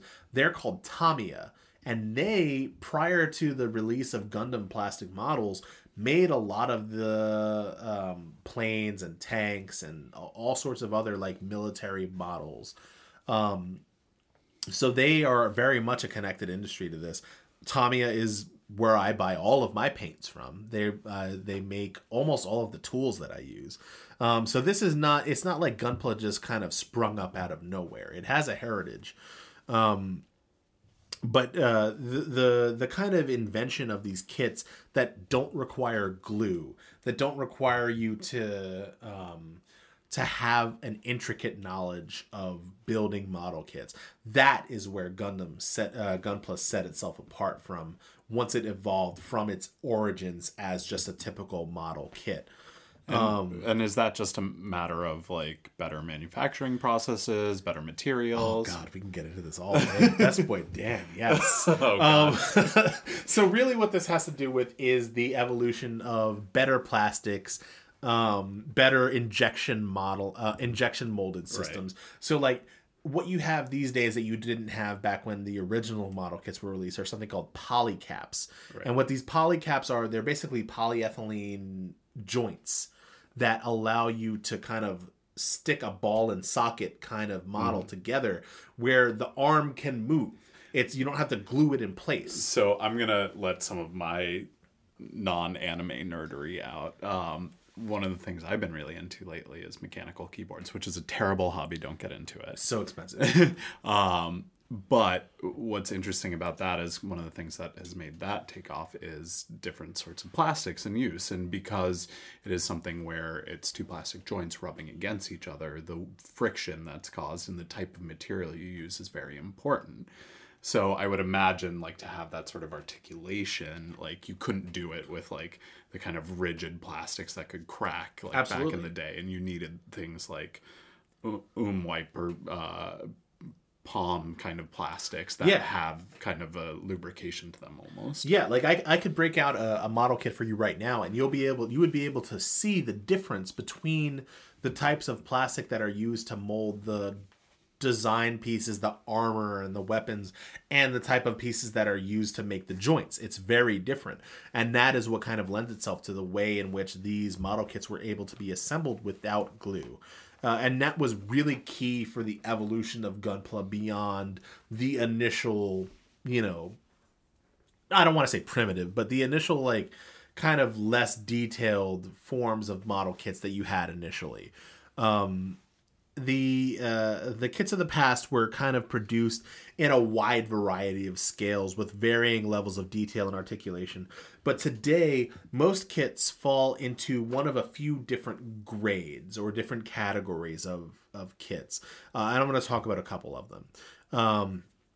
The first one that I'm going to talk about is a term that we heard earlier on in the episode, and that is SD. These are the super deformed Gundam kits. It's just, it blows my mind that that's, like, what they call them. It's wildly insulting. Like, if you called me super deformed, I would be bananas insulted. That's all I'm going to call you from now on. But these are basically, like, little chibi versions of Gundams. They're not set to any sort of scale. They have kind of short bodies with big heads, and they're, like, kind of, like, supposed to be very cute looking. They're not very posable, but they are very affordable, running you about $10 a kit. They're very beginner friendly, and they're recommended for children. So, like, if you want to get a kid a thing to do in an afternoon, get them an SD kit. They can snap it together in an hour or two. It doesn't require anything beyond, like, the kind of nippers that you use to separate the parts from the trees that they come on. And they have little stickers, and you can put little custom decals on them. It's a fun little time. Moving on from there, we have the HG high-grade kits. Now, these are kind of where you get into your more serious model building. These are 1/144th scale model kits. They are the most commonly produced and built kits, and will generally run you between $12 and $25. That's relatively affordable. Yeah, they have fairly decent posability, and while the detail is somewhat limited, they are perfect for beginners. They come with stickers, again, like the SD kits. You can put little stickers on them. There's nothing wrong with HG kits. HG kits are great. They are pretty valuable also for more experienced model builders who want to practice painting and customization without breaking the bank. That's what I'm using them for currently. I'm practicing my little hand painting skills, and obviously I don't want to do that on the master grade beautiful kit that you got me. I don't want to, like, mess it up with my shitty painting skills. So I'm going to buy, like, a $15 HG kit that I can paint and mess up, and it's fine. Moving on from there, we have the EG entry grade kits. These were originally released in 2011, and the line was rebooted in 2020. Entry grade kits are also 1/144th scale, but they have been incredibly simplified compared to HG kits. They have reduced color separation and articulation, and they are marketed at beginners and don't even require nippers to remove the parts from the runners. You can literally snap them off with your thumbs. Now, with a $15 price point, I don't recommend them at all. And in my opinion, a beginner model builder is much better off with either an SD or an HG kit. Personally, I recommend an HG kit for builders 15 and up.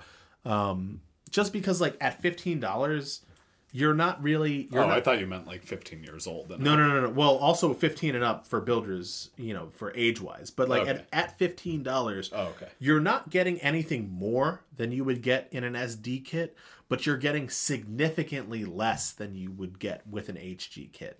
So, like, I think the EG line doesn't have a lot to offer. Would it be a good line for people who, like, kind of want to do it, but want it to be super easy? Not even, because HG kits are very, like, if all you're doing is cutting the parts out and snapping them together, in an HG kit, you could do it in an afternoon. There's no reason to get an entry grade kit over an HG kit. I really think it's kind of, it's something that they're pushing sort of hard, especially with the recent anniversary of Gunpla coming up. They wanted to get a bunch of like granddaddy Gundam kits out there that people could build in like 5 minutes or less. But like, there are so many HG granddaddy Gundam kits that you could put together in like, you know, a half hour to an hour.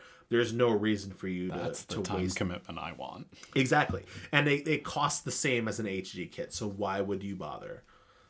But they're out there, so I put them on the list. Now, the next kit that we're going to talk about, these are also 1 to 144th scale. These are your real grade kits. Now, unlike their HG counterparts, these pack an incredible amount of detail and generally come with a ton of decals. And one of the major differences between a real grade kit and a high grade kit is that your high grade kits come with decals that are basically stickers as you know them. You peel them off the thing, you stick them on the model, and they're done. Real grade kits come with what's called water slide decals. Oh, I've seen this before. You know what I'm talking about. Yeah. Oh, basically, I would destroy those. They are incredibly difficult to use, which is why the kit that you got me is still sitting in my cabinet because I need to practice before I use them. Oh, God. They basically require you to... They're really cool, though, when they're on there. What if you can get them right...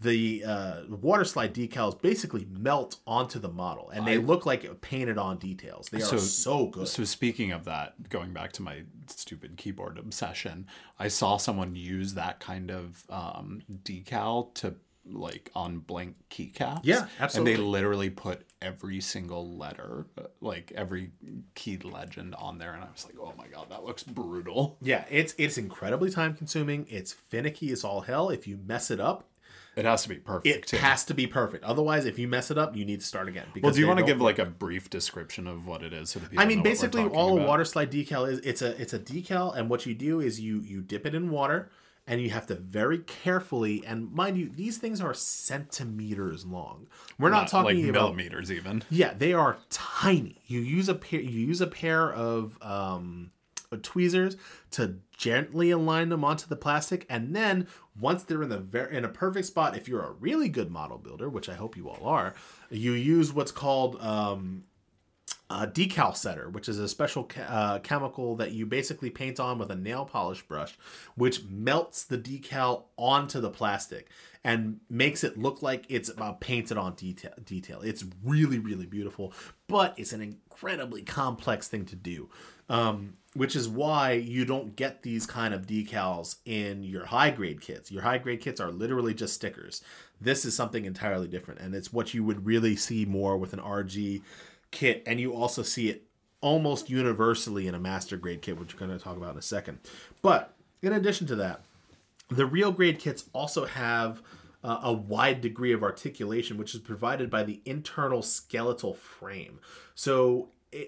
with a high grade kit, you're basically just snapping an arm and a leg and a head together. With a real grade kit, what you're doing is you're building an internal skeleton upon which you then snap all of the armor details on. And what that does is it allows for the separation of the parts to be a little bit more pronounced, but you also get the same kind of articulation you would expect out of something that has its own internal skeleton.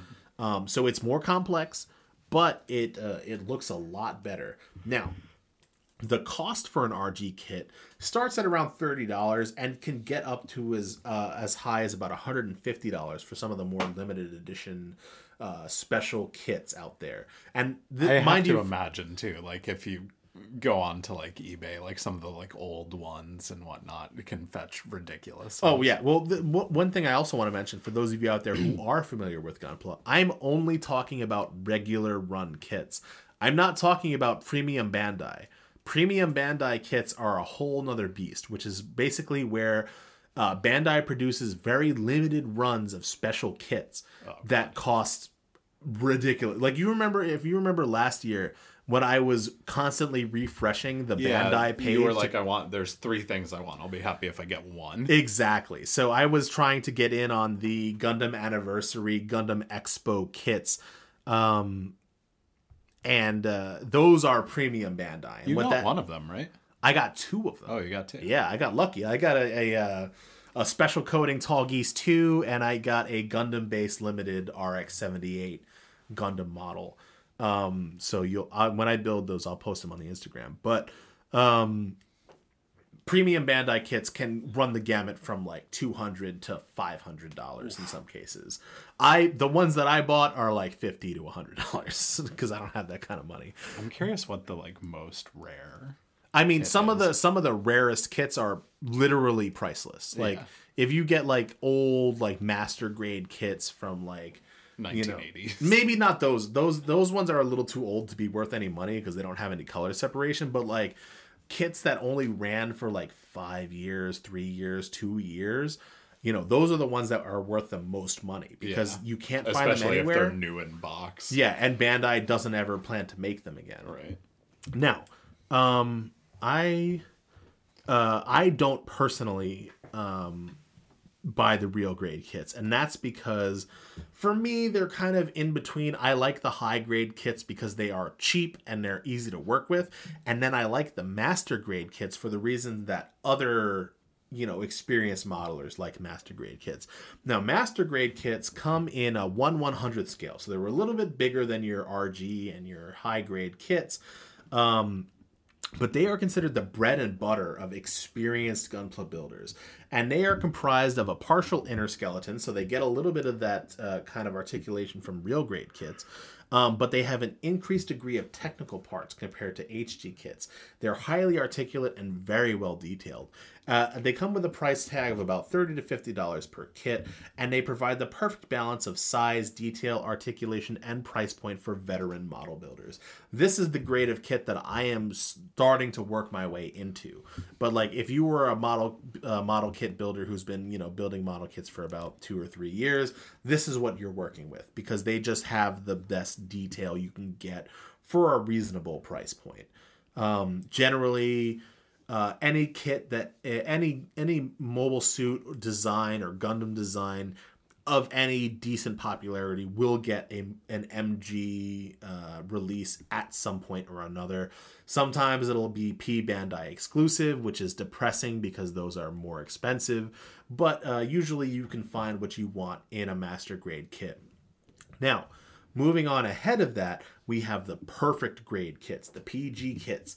Now, these are the cream of the crop when it comes to Gunpla kits.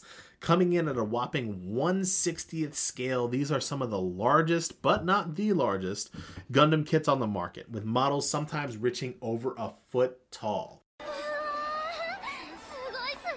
This size allows for unparalleled detail and articulation amongst model kits, some kits even having posable fingers, and coming standard with LED light kits. A kit of this size and detail is not just a simple afternoon endeavor, with some of the more complicated kits taking over 3 weeks for veteran builders to complete. Yeah, that's not 3 weeks for your average just a kid picking up a kit. God. That is somebody who has spent years building Gundam kits taking almost a month to build a kit. These guys are incredibly detailed. This is the kit that is like the showpiece. Yeah. This is the thing that you would put on your mantle. Like this is once if you're a huge nerd. Yeah, like we are. once you can tackle a kit of this level of detail. This is what I have above my bed. Yeah. Once you can hit a kit of this detail, that's when you're ready to like start entering your models, your custom built models into like competitions and stuff like that. Oh, is that a thing? Oh, it's a thing, and we're going to talk about it in a minute. Oh, wow. Yeah. No, but this is definitely not for your beginners. It's not for your casual like model builders. These kits will run you $120 minimum, with some of the more intricate kits, some of the ones that come with LED lights. Those will run you closer to like $250, $300. So if you make a mistake on these kits, it gets costly real quick. So don't start with these. As attractive as they are, as beautiful as they are, this is not where you want to start. This makes me kind of want to try out a high grade. You should try out a high grade if you want one. I have a couple hanging out in my drawer, so you let me know. But these are the kind of main grades of kits. There are other ones. You have no grade kits, which are basically they're not to any kind of scale, but they are like kind of more accurate to the movies or shows. There is a line called mega size kits, which are even bigger than the 1/60th scale.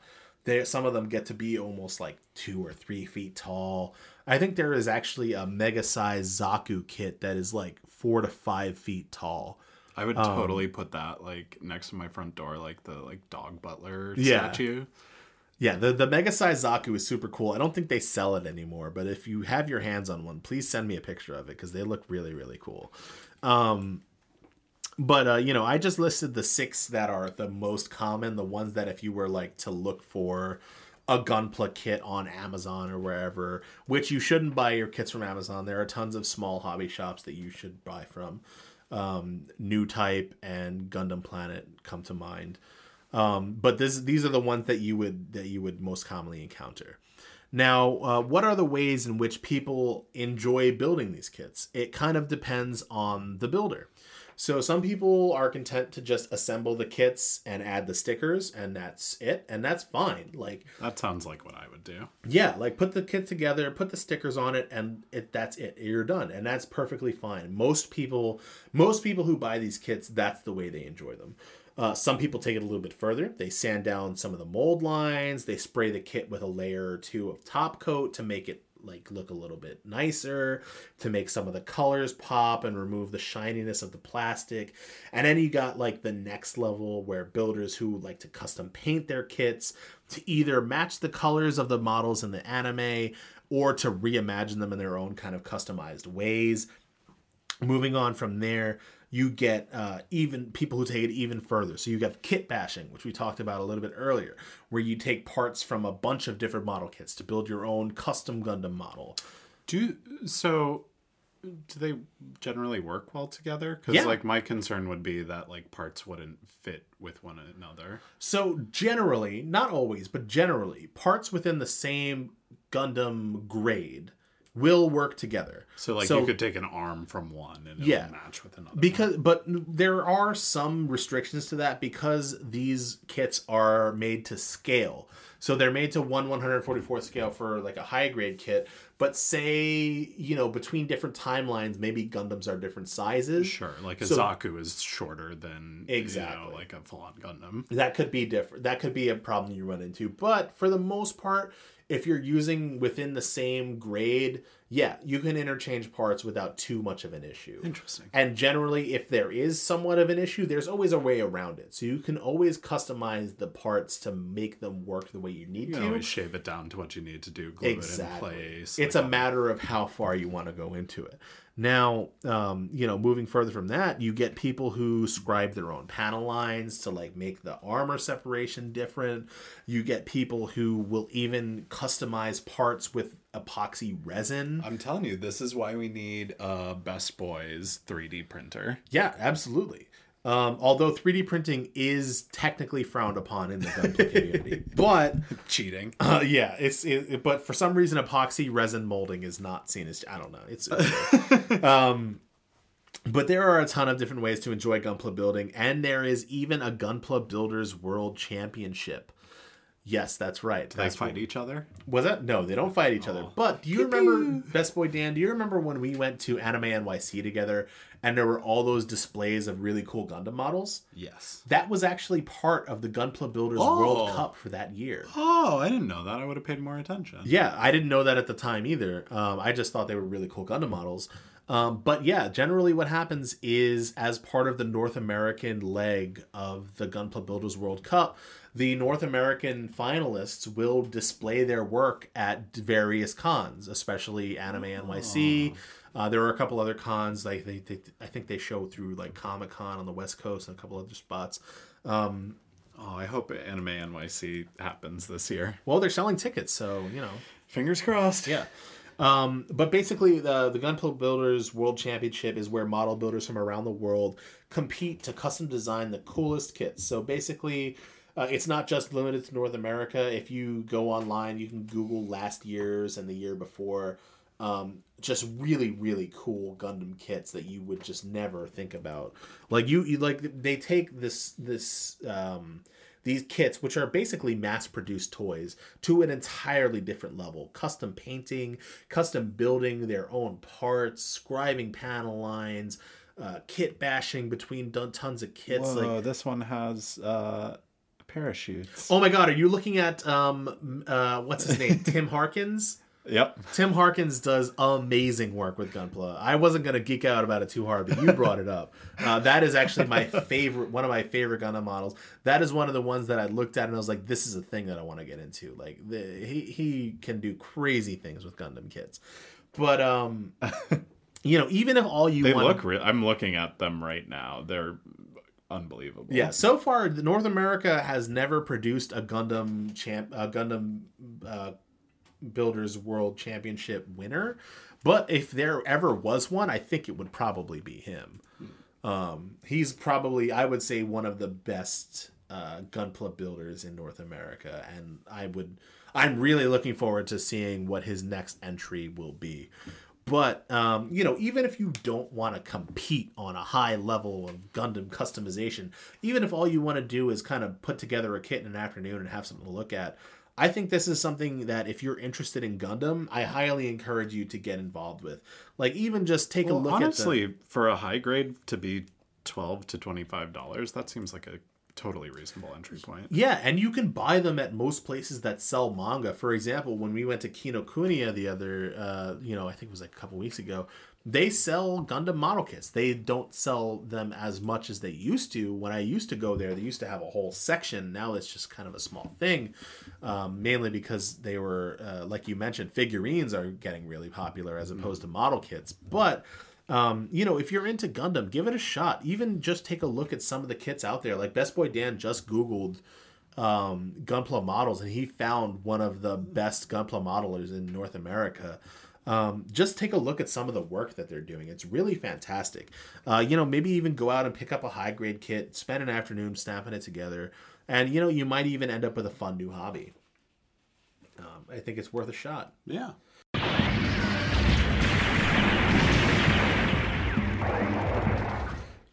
So I guess kind of the final question we're going to answer about Gundam is, where do you go from here? Well, if it's Gunpla, probably debt, right? Yeah.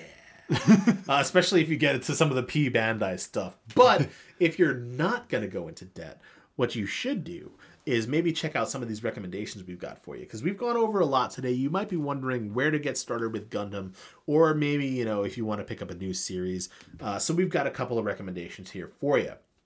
Now, if you've never watched a Gundam show in your whole life and you're looking to pick one up, or maybe if you've only ever seen Gundam Wing on Toonami, but you want to broaden your horizons, I'm going to recommend one of two shows for you. Now, if you want to watch something a little bit more on the grittier side, definitely give Iron-Blooded Orphans a chance. Best Boy Dan can attest to how easy to get into the show was, and it doesn't really come with any of the baggage of being in the main Universal Century timeline. Yeah, and I think that's, from a starting point, what was really important to me is that, I didn't feel as though I was wading into this giant world. I was just getting a taste of the kind of genre, what to expect from it, and really, really enjoyed the show. I think outside of being a Gundam joint, if anyone were to watch this show, regardless of the giant robots, it is just a good story with good characters. And for me, I've already started talking with Best Boy Justin about this, it is just alone, even though it's not connected to anything else, has gotten me interested in the world of Gundam. So then my next question is, what do I watch after that? Yeah, and we're going to talk about that in a second. But if you want to kind of get into Gundam, but with something a little less depressing, because Iron-Blooded Orphans can be a fucking bummer. I'm not going to lie to you. Yeah, no, for sure. But if you wanted to get into something a little less of a bummer, maybe give Gundam Seed a shot. So it's a solid Gundam anime that, again, it's not weighed down by the baggage of the Universal Century timeline. It doesn't have all of the gritty, hard-hitting themes that Iron-Blooded Orphan does, but it solidly hits all of the typical Gundam tropes in a modern and refreshing way. So this is definitely, if you don't want to go for something with like super gritty realism, give Gundam Seed a shot. It's kind of like a modern retelling of the original Universal Century Gundam story. Now, maybe you're up for a challenge and you want to tackle the Universal Century timeline. Do you think you should go whole hog and just dive into the 1979 Mobile Suit Gundam? Probably not. People tend to forget how 80s anime was just way different from the way it's produced these days. Not only visually, but also in terms of storytelling techniques. Just pacing is very different. Yeah, 80s anime is way different. It was designed for a different audience. People it was designed with different animation styles. Yeah, too. It was designed with different animation styles. It took so much longer to make things that you see a lot more stagnant images because of that. Yeah, so you'll see a lot of recycled action shots, but also it was designed for a different audience. So like the audience that was consuming Mobile Suit Gundam is completely different from the way we consume anime today. For the most part, people consuming Mobile Suit Gundam were watching a show once a week for a year. They were watching. It was an investment on the scale of 1 year. Whereas these days, we generally only consume a show for maybe 12 to 24 episodes. Or if you're like me, you consume a year's worth of shows in less than 2 weeks. Yeah, also that. So, you know, I don't recommend just going ahead and watching Mobile Suit Gundam, the 1979 version. But that doesn't mean that you can't get into the Universal Century timeline. I recommend that start off with a series called Gundam the Origin. Now, Gundam the Origin is a modern prequel to Mobile Suit Gundam. It came out in the mid-2000s, and it kind of sets up the setting for the Universal Century timeline and also lets you get some interesting background on Amuro and Char, which will let you get invested in the timeline without immediately diving into an anime that was produced 40 years ago. It's got modern animation. It tells a very interesting and engaging story. And it sets you up perfectly for being interested in the Universal Century timeline without having to just start with the 1979 version. And once you finish that one, if you're ready to get into Mobile Suit Gundam, I recommend watching the compilation films rather than the actual anime itself. Mainly because the films have updated animation. They tie in some key plot holes that the story never addresses, and it's more closely related to the vision of the creator and director than the original anime was, which was affected by the demands of the toy company that sponsored it, basically. Moving on from there, if you're an old hand when it comes to Gundam, if you've seen all the major entries, you've got the UC under your belt, and you want to watch something off the beaten path, my recommendation is Turn A Gundam. So it's really interesting to see this kind of unique take on the Gundam universe from the original creator of Mobile Suit Gundam, Yoshiyuki Tomino. The mobile suit designs are really interesting. You can't find anything quite like it in any other Gundam show. I mean, the Turn A Gundam has a freaking mustache, for fuck's sake. Like, you can't find mobile suit designs or even robot designs anywhere in or outside of the Gundam series of Gundam that are quite like this. Like, designs aside, the story is really interesting. And even though the whole timeline is very confusing with the whole four timelines converging into one, the idea of tying together these four separate universes is definitely unique and will appeal to people who have consumed entries into those previous timelines. You'll see stuff that's familiar. It'll be a nostalgia bomb for you. So I think it's definitely worth your time if you're kind of an old hand at Gundam. Yeah, I think those are all great recommendations, and that brings us to the end of our Gundam episode. This is it. We did it. It took a minute, but we got there. I hope you enjoyed having it in two parts. We know that Gundam is like a very specific thing. We hope that this will kind of like open a lot of people's eyes, people like me who are maybe like, afraid to dip their toes in, or like kind of like put off by the enormity of the series, to give it a chance. I will stand behind Iron-Blooded Orphans. I think that's a great place to jump into if you haven't checked it out. Yeah, I mean, I think Iron-Blooded Orphans, even if that's the only Gundam show you ever watch, is worth your time. Absolutely. To kind of tie things up today, we didn't want to leave the other people out who are maybe not Gundam fans, but, you know, we wanted to kind of keep it in the same vein. So our top 10 for this week is going to be mecha animes that are not specifically Gundam. Pilots, ready to connect. Let's go fishing. Get in, Shinji. Iga! Drill! Break! Boku no Dari, Dari. Autobots, roll out. Yeah, because there's a ton of mecha anime out there. There are. Do you want to start with the first one? Because I haven't actually seen this one. I know how it ends, which is like super unfortunate. Yeah, so the first one on our list is Code Geass, Lelouch of the Revolution. This is an interesting show that I would say maybe has more in common with Death Note than it does with Gundam. Yeah, it's all about like political intrigue and like mind control.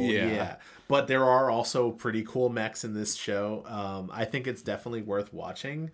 I've only heard good things about it, and it has one of the best twist endings of all time, from what I understand. Unfortunately, I know that twist already. Yeah, we're not going to give that away for our best buds listening out there, but if you haven't watched it, Code Geass, definitely give it a shot.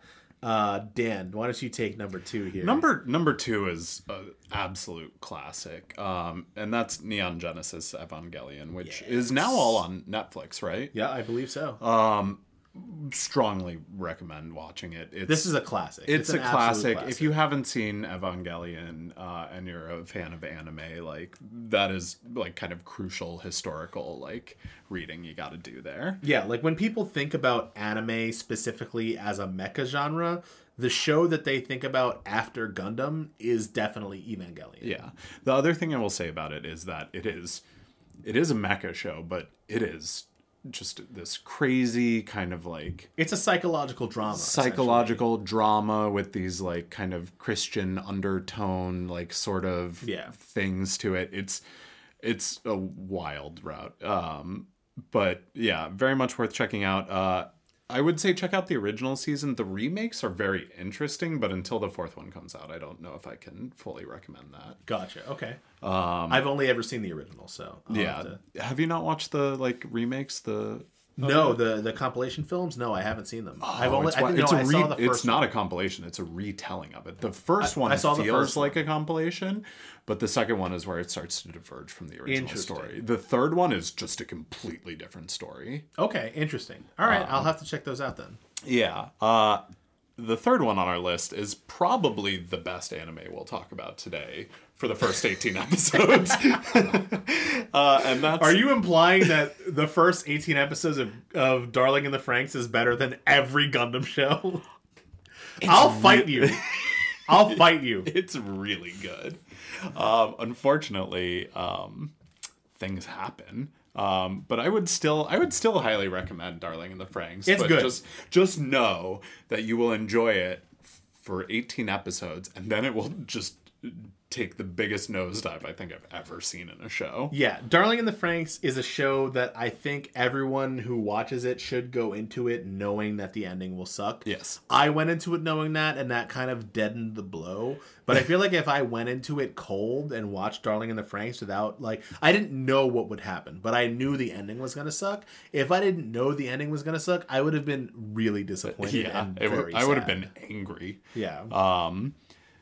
But yeah, it's still worth checking out. It's an odd show. They pilot mechs through their partners' butts, but you know, check it out. It's worth watching. Anyway, speaking of piloting mechs through, I don't know how I'm going to transition this one. The next show is Gurren Lagann. Gurren Lagann is great. The drill that pierces the heavens. Yeah, if you've never watched Gurren Lagann, just do it. Just watch it. It's from great. Trigger. It's Studio Trigger. It's got all of the craziness you love. It's got, like, it's very reminiscent of Kill la Kill. Just watch the show. It's so good. It's got the big sunglasses from the main character's friend. Oh, it's so good. Yeah. Next we have the Big O. Which is a classic. Listen, the Big O, I rewatched Big O probably like a year or two ago. Mm-hmm. And it holds up so well. The soundtrack is so good. It's that kind of like film noir, like detective. But not even just the soundtrack. Even the jazzy imagery is very film noir. It's very art deco style. Mm-hmm. If you liked Batman Beyond, you will like Batman. You will like the Big O. Yeah, it has a similar feeling to it. The robots almost feel like Renaissance era statues as opposed to like the kind of militaristic Gundam mechs you get in the Gundam shows. And the main character is kind of this like suit wearing suave renegade detective kind of dude. You've got his friend who kind of looks like Phoenix Wright. Yeah, he looks like Phoenix Wright. He's got this like friend who's in the military police. He's voiced by the same voice actor as Jet from Cowboy Bebop. And, like, he's got this kind of, like, hard-boiled military veteran air to him. This show's great. I can't recommend it any more highly than I am right now. It's so good. After Big O, we have Robotech, which is, like, one of the OG, like, mecha animes. Yeah. I watched this a long time ago when it aired on Toonami. I remember it having, like, a really, like, compelling love story as part of it, too. But if you really want to get into like the history of like mecha anime, like next to Gundam, Robotech is probably the second biggest one. Yeah. The next show is a personal favorite from my childhood. This is like back in the day when I would like buy DVDs from Suncoast Video and just hope they were good anime shows. Yeah. One of the shows I got was Martian Successor Nadesco. And it doesn't really do anything new to the genre, but if you like mechs, if you like, you know, kind of geopolitical intrigue, and this one actually has a really great like romance aspect to it. It's a little harem-y. It's just like a fun, easy watch. Like it doesn't deal with anything too big, but you know, it's got comedy, it's got romance, it's got action. It's just like a nice, easy watch. Yeah. Also Zoids. Yes! Is the one. I love Zoids. So there's a couple of different Zoids. The only one I know of, I think it's Chaotic Century or New Century. Where they basically like it's a competition. Yeah, that's the one. The one with Liger Zero. Yeah. This is like which I have rewatched since childhood and totally holds up. See, Zoids, this at least the Zoids that we're talking about, it holds up in the way it reminds me of like what Gundam G Fighter wishes it could be. Yeah. Like if you like Gundam but you wish it had more wolf robots in it, you should watch Zoids. Is just so good. It's great. Like they have this whole like fighting competition like set up, but there's this bigger overarching story, and like, you know, you have the Liger Zero that has all these different attachments for different like... Yeah, I wonder which came out first, G Gundam or Zoids. I don't know, but like I feel like this, if G Gundam took more cues from this Zoids that we're talking about, would have been so much better. Because, like the whole, like, the way it had different layouts for different, like, kind of scenarios, the different, like, models of Zoids for the bad guys were all really good. Like, Zoids was great. Yeah. The second to last show we're going to mention in our top 10 is another show from my childhood, Bubblegum Crisis Tokyo 2040. And that sounds like a mobile game. It does. It's a little bit cheating because it technically does use mechs, but they're suits, kind of like more Iron Man style. Right. But from what I recall, this was a really interesting show because it kind of dealt with like mechs, but they weren't exactly what you thought they were initially, and that kind of has broader implications. I don't want to say too much without giving it away. Right. But if you want a little bit older show, a little bit of like a hidden gem, I think that's a good place to look. Yeah. The final episode... Strong female protagonist. Yeah. Always good. Yeah. The final show on our top 10 list is Full Metal Panic. Now this one, Full Metal Panic is a little bit goofier than Gundam, but it also is kind of very much influenced by Gundam in a lot of ways. So like you have your main character who is a child soldier. But he is being tasked to protect, like, this typical Japanese high school girl. So, like, he's kind of like her bodyguard in a weird way. And, like, it's kind of like, it talks a little bit about, like, how he has to adapt to high school life. But also, like, there is this geopolitical intrigue story going on. You get submarines and, like, big robots fighting each other. But then also you get, like, high school hijinks. And, like, you get, like, this kind of clumsy love story between the two. I think it's really great. I really hope they finish, like, basically the last series that they did left off on a cliffhanger. And I really hope that they bring it back, because the manga is really hard to read. The manga is not good. The show is good, but I think the manga is actually kind of based on the show, which is itself based on a light novel. Mm. So, like, it's hard to find the manga, and I really just kind of want them to make the anime so I don't have to find the manga. That's fair. But the show is good. Watch the show. Yeah. And then we have an honorable mention for our top 10 mecha anime that aren't Gundam. If you want a mecha that's currently airing, this honorable mention is for you. Yeah, so this is 86. And the reason why it's an honorable mention is because it's not done airing yet. So how could I possibly include it in the top 10? But it is really, really good. The story is interesting. The mecha models are really, really unique. They have already come out with model kits. They are already on the market. They knew it was going to do well. Of course they did. Actually, one of my favorite model builders on YouTube, Zaku Aurelius, has already put out some videos of him building models from 86.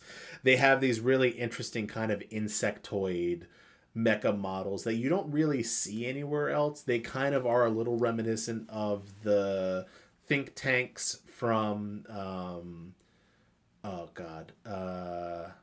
name of that show? Standalone Complex. Ghost in the Shell? Ghost in the Shell. There we go. From Ghost in the Shell, Standalone Complex. They are reminiscent of the Tachikomas. I just had a huge brain fart. But the show itself is really good. We talked about it a little bit during our Spring 2020 What to Watch episode. So if you didn't listen to that, go back and listen to it, because just do it.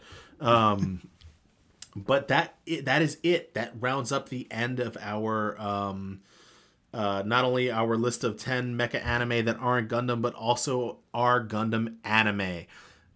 So, you know, please let us know what you thought. I hope this was really interesting for you. At the very least, if you haven't seen a Gundam show, I hope this inspired you to at least maybe think about picking one up.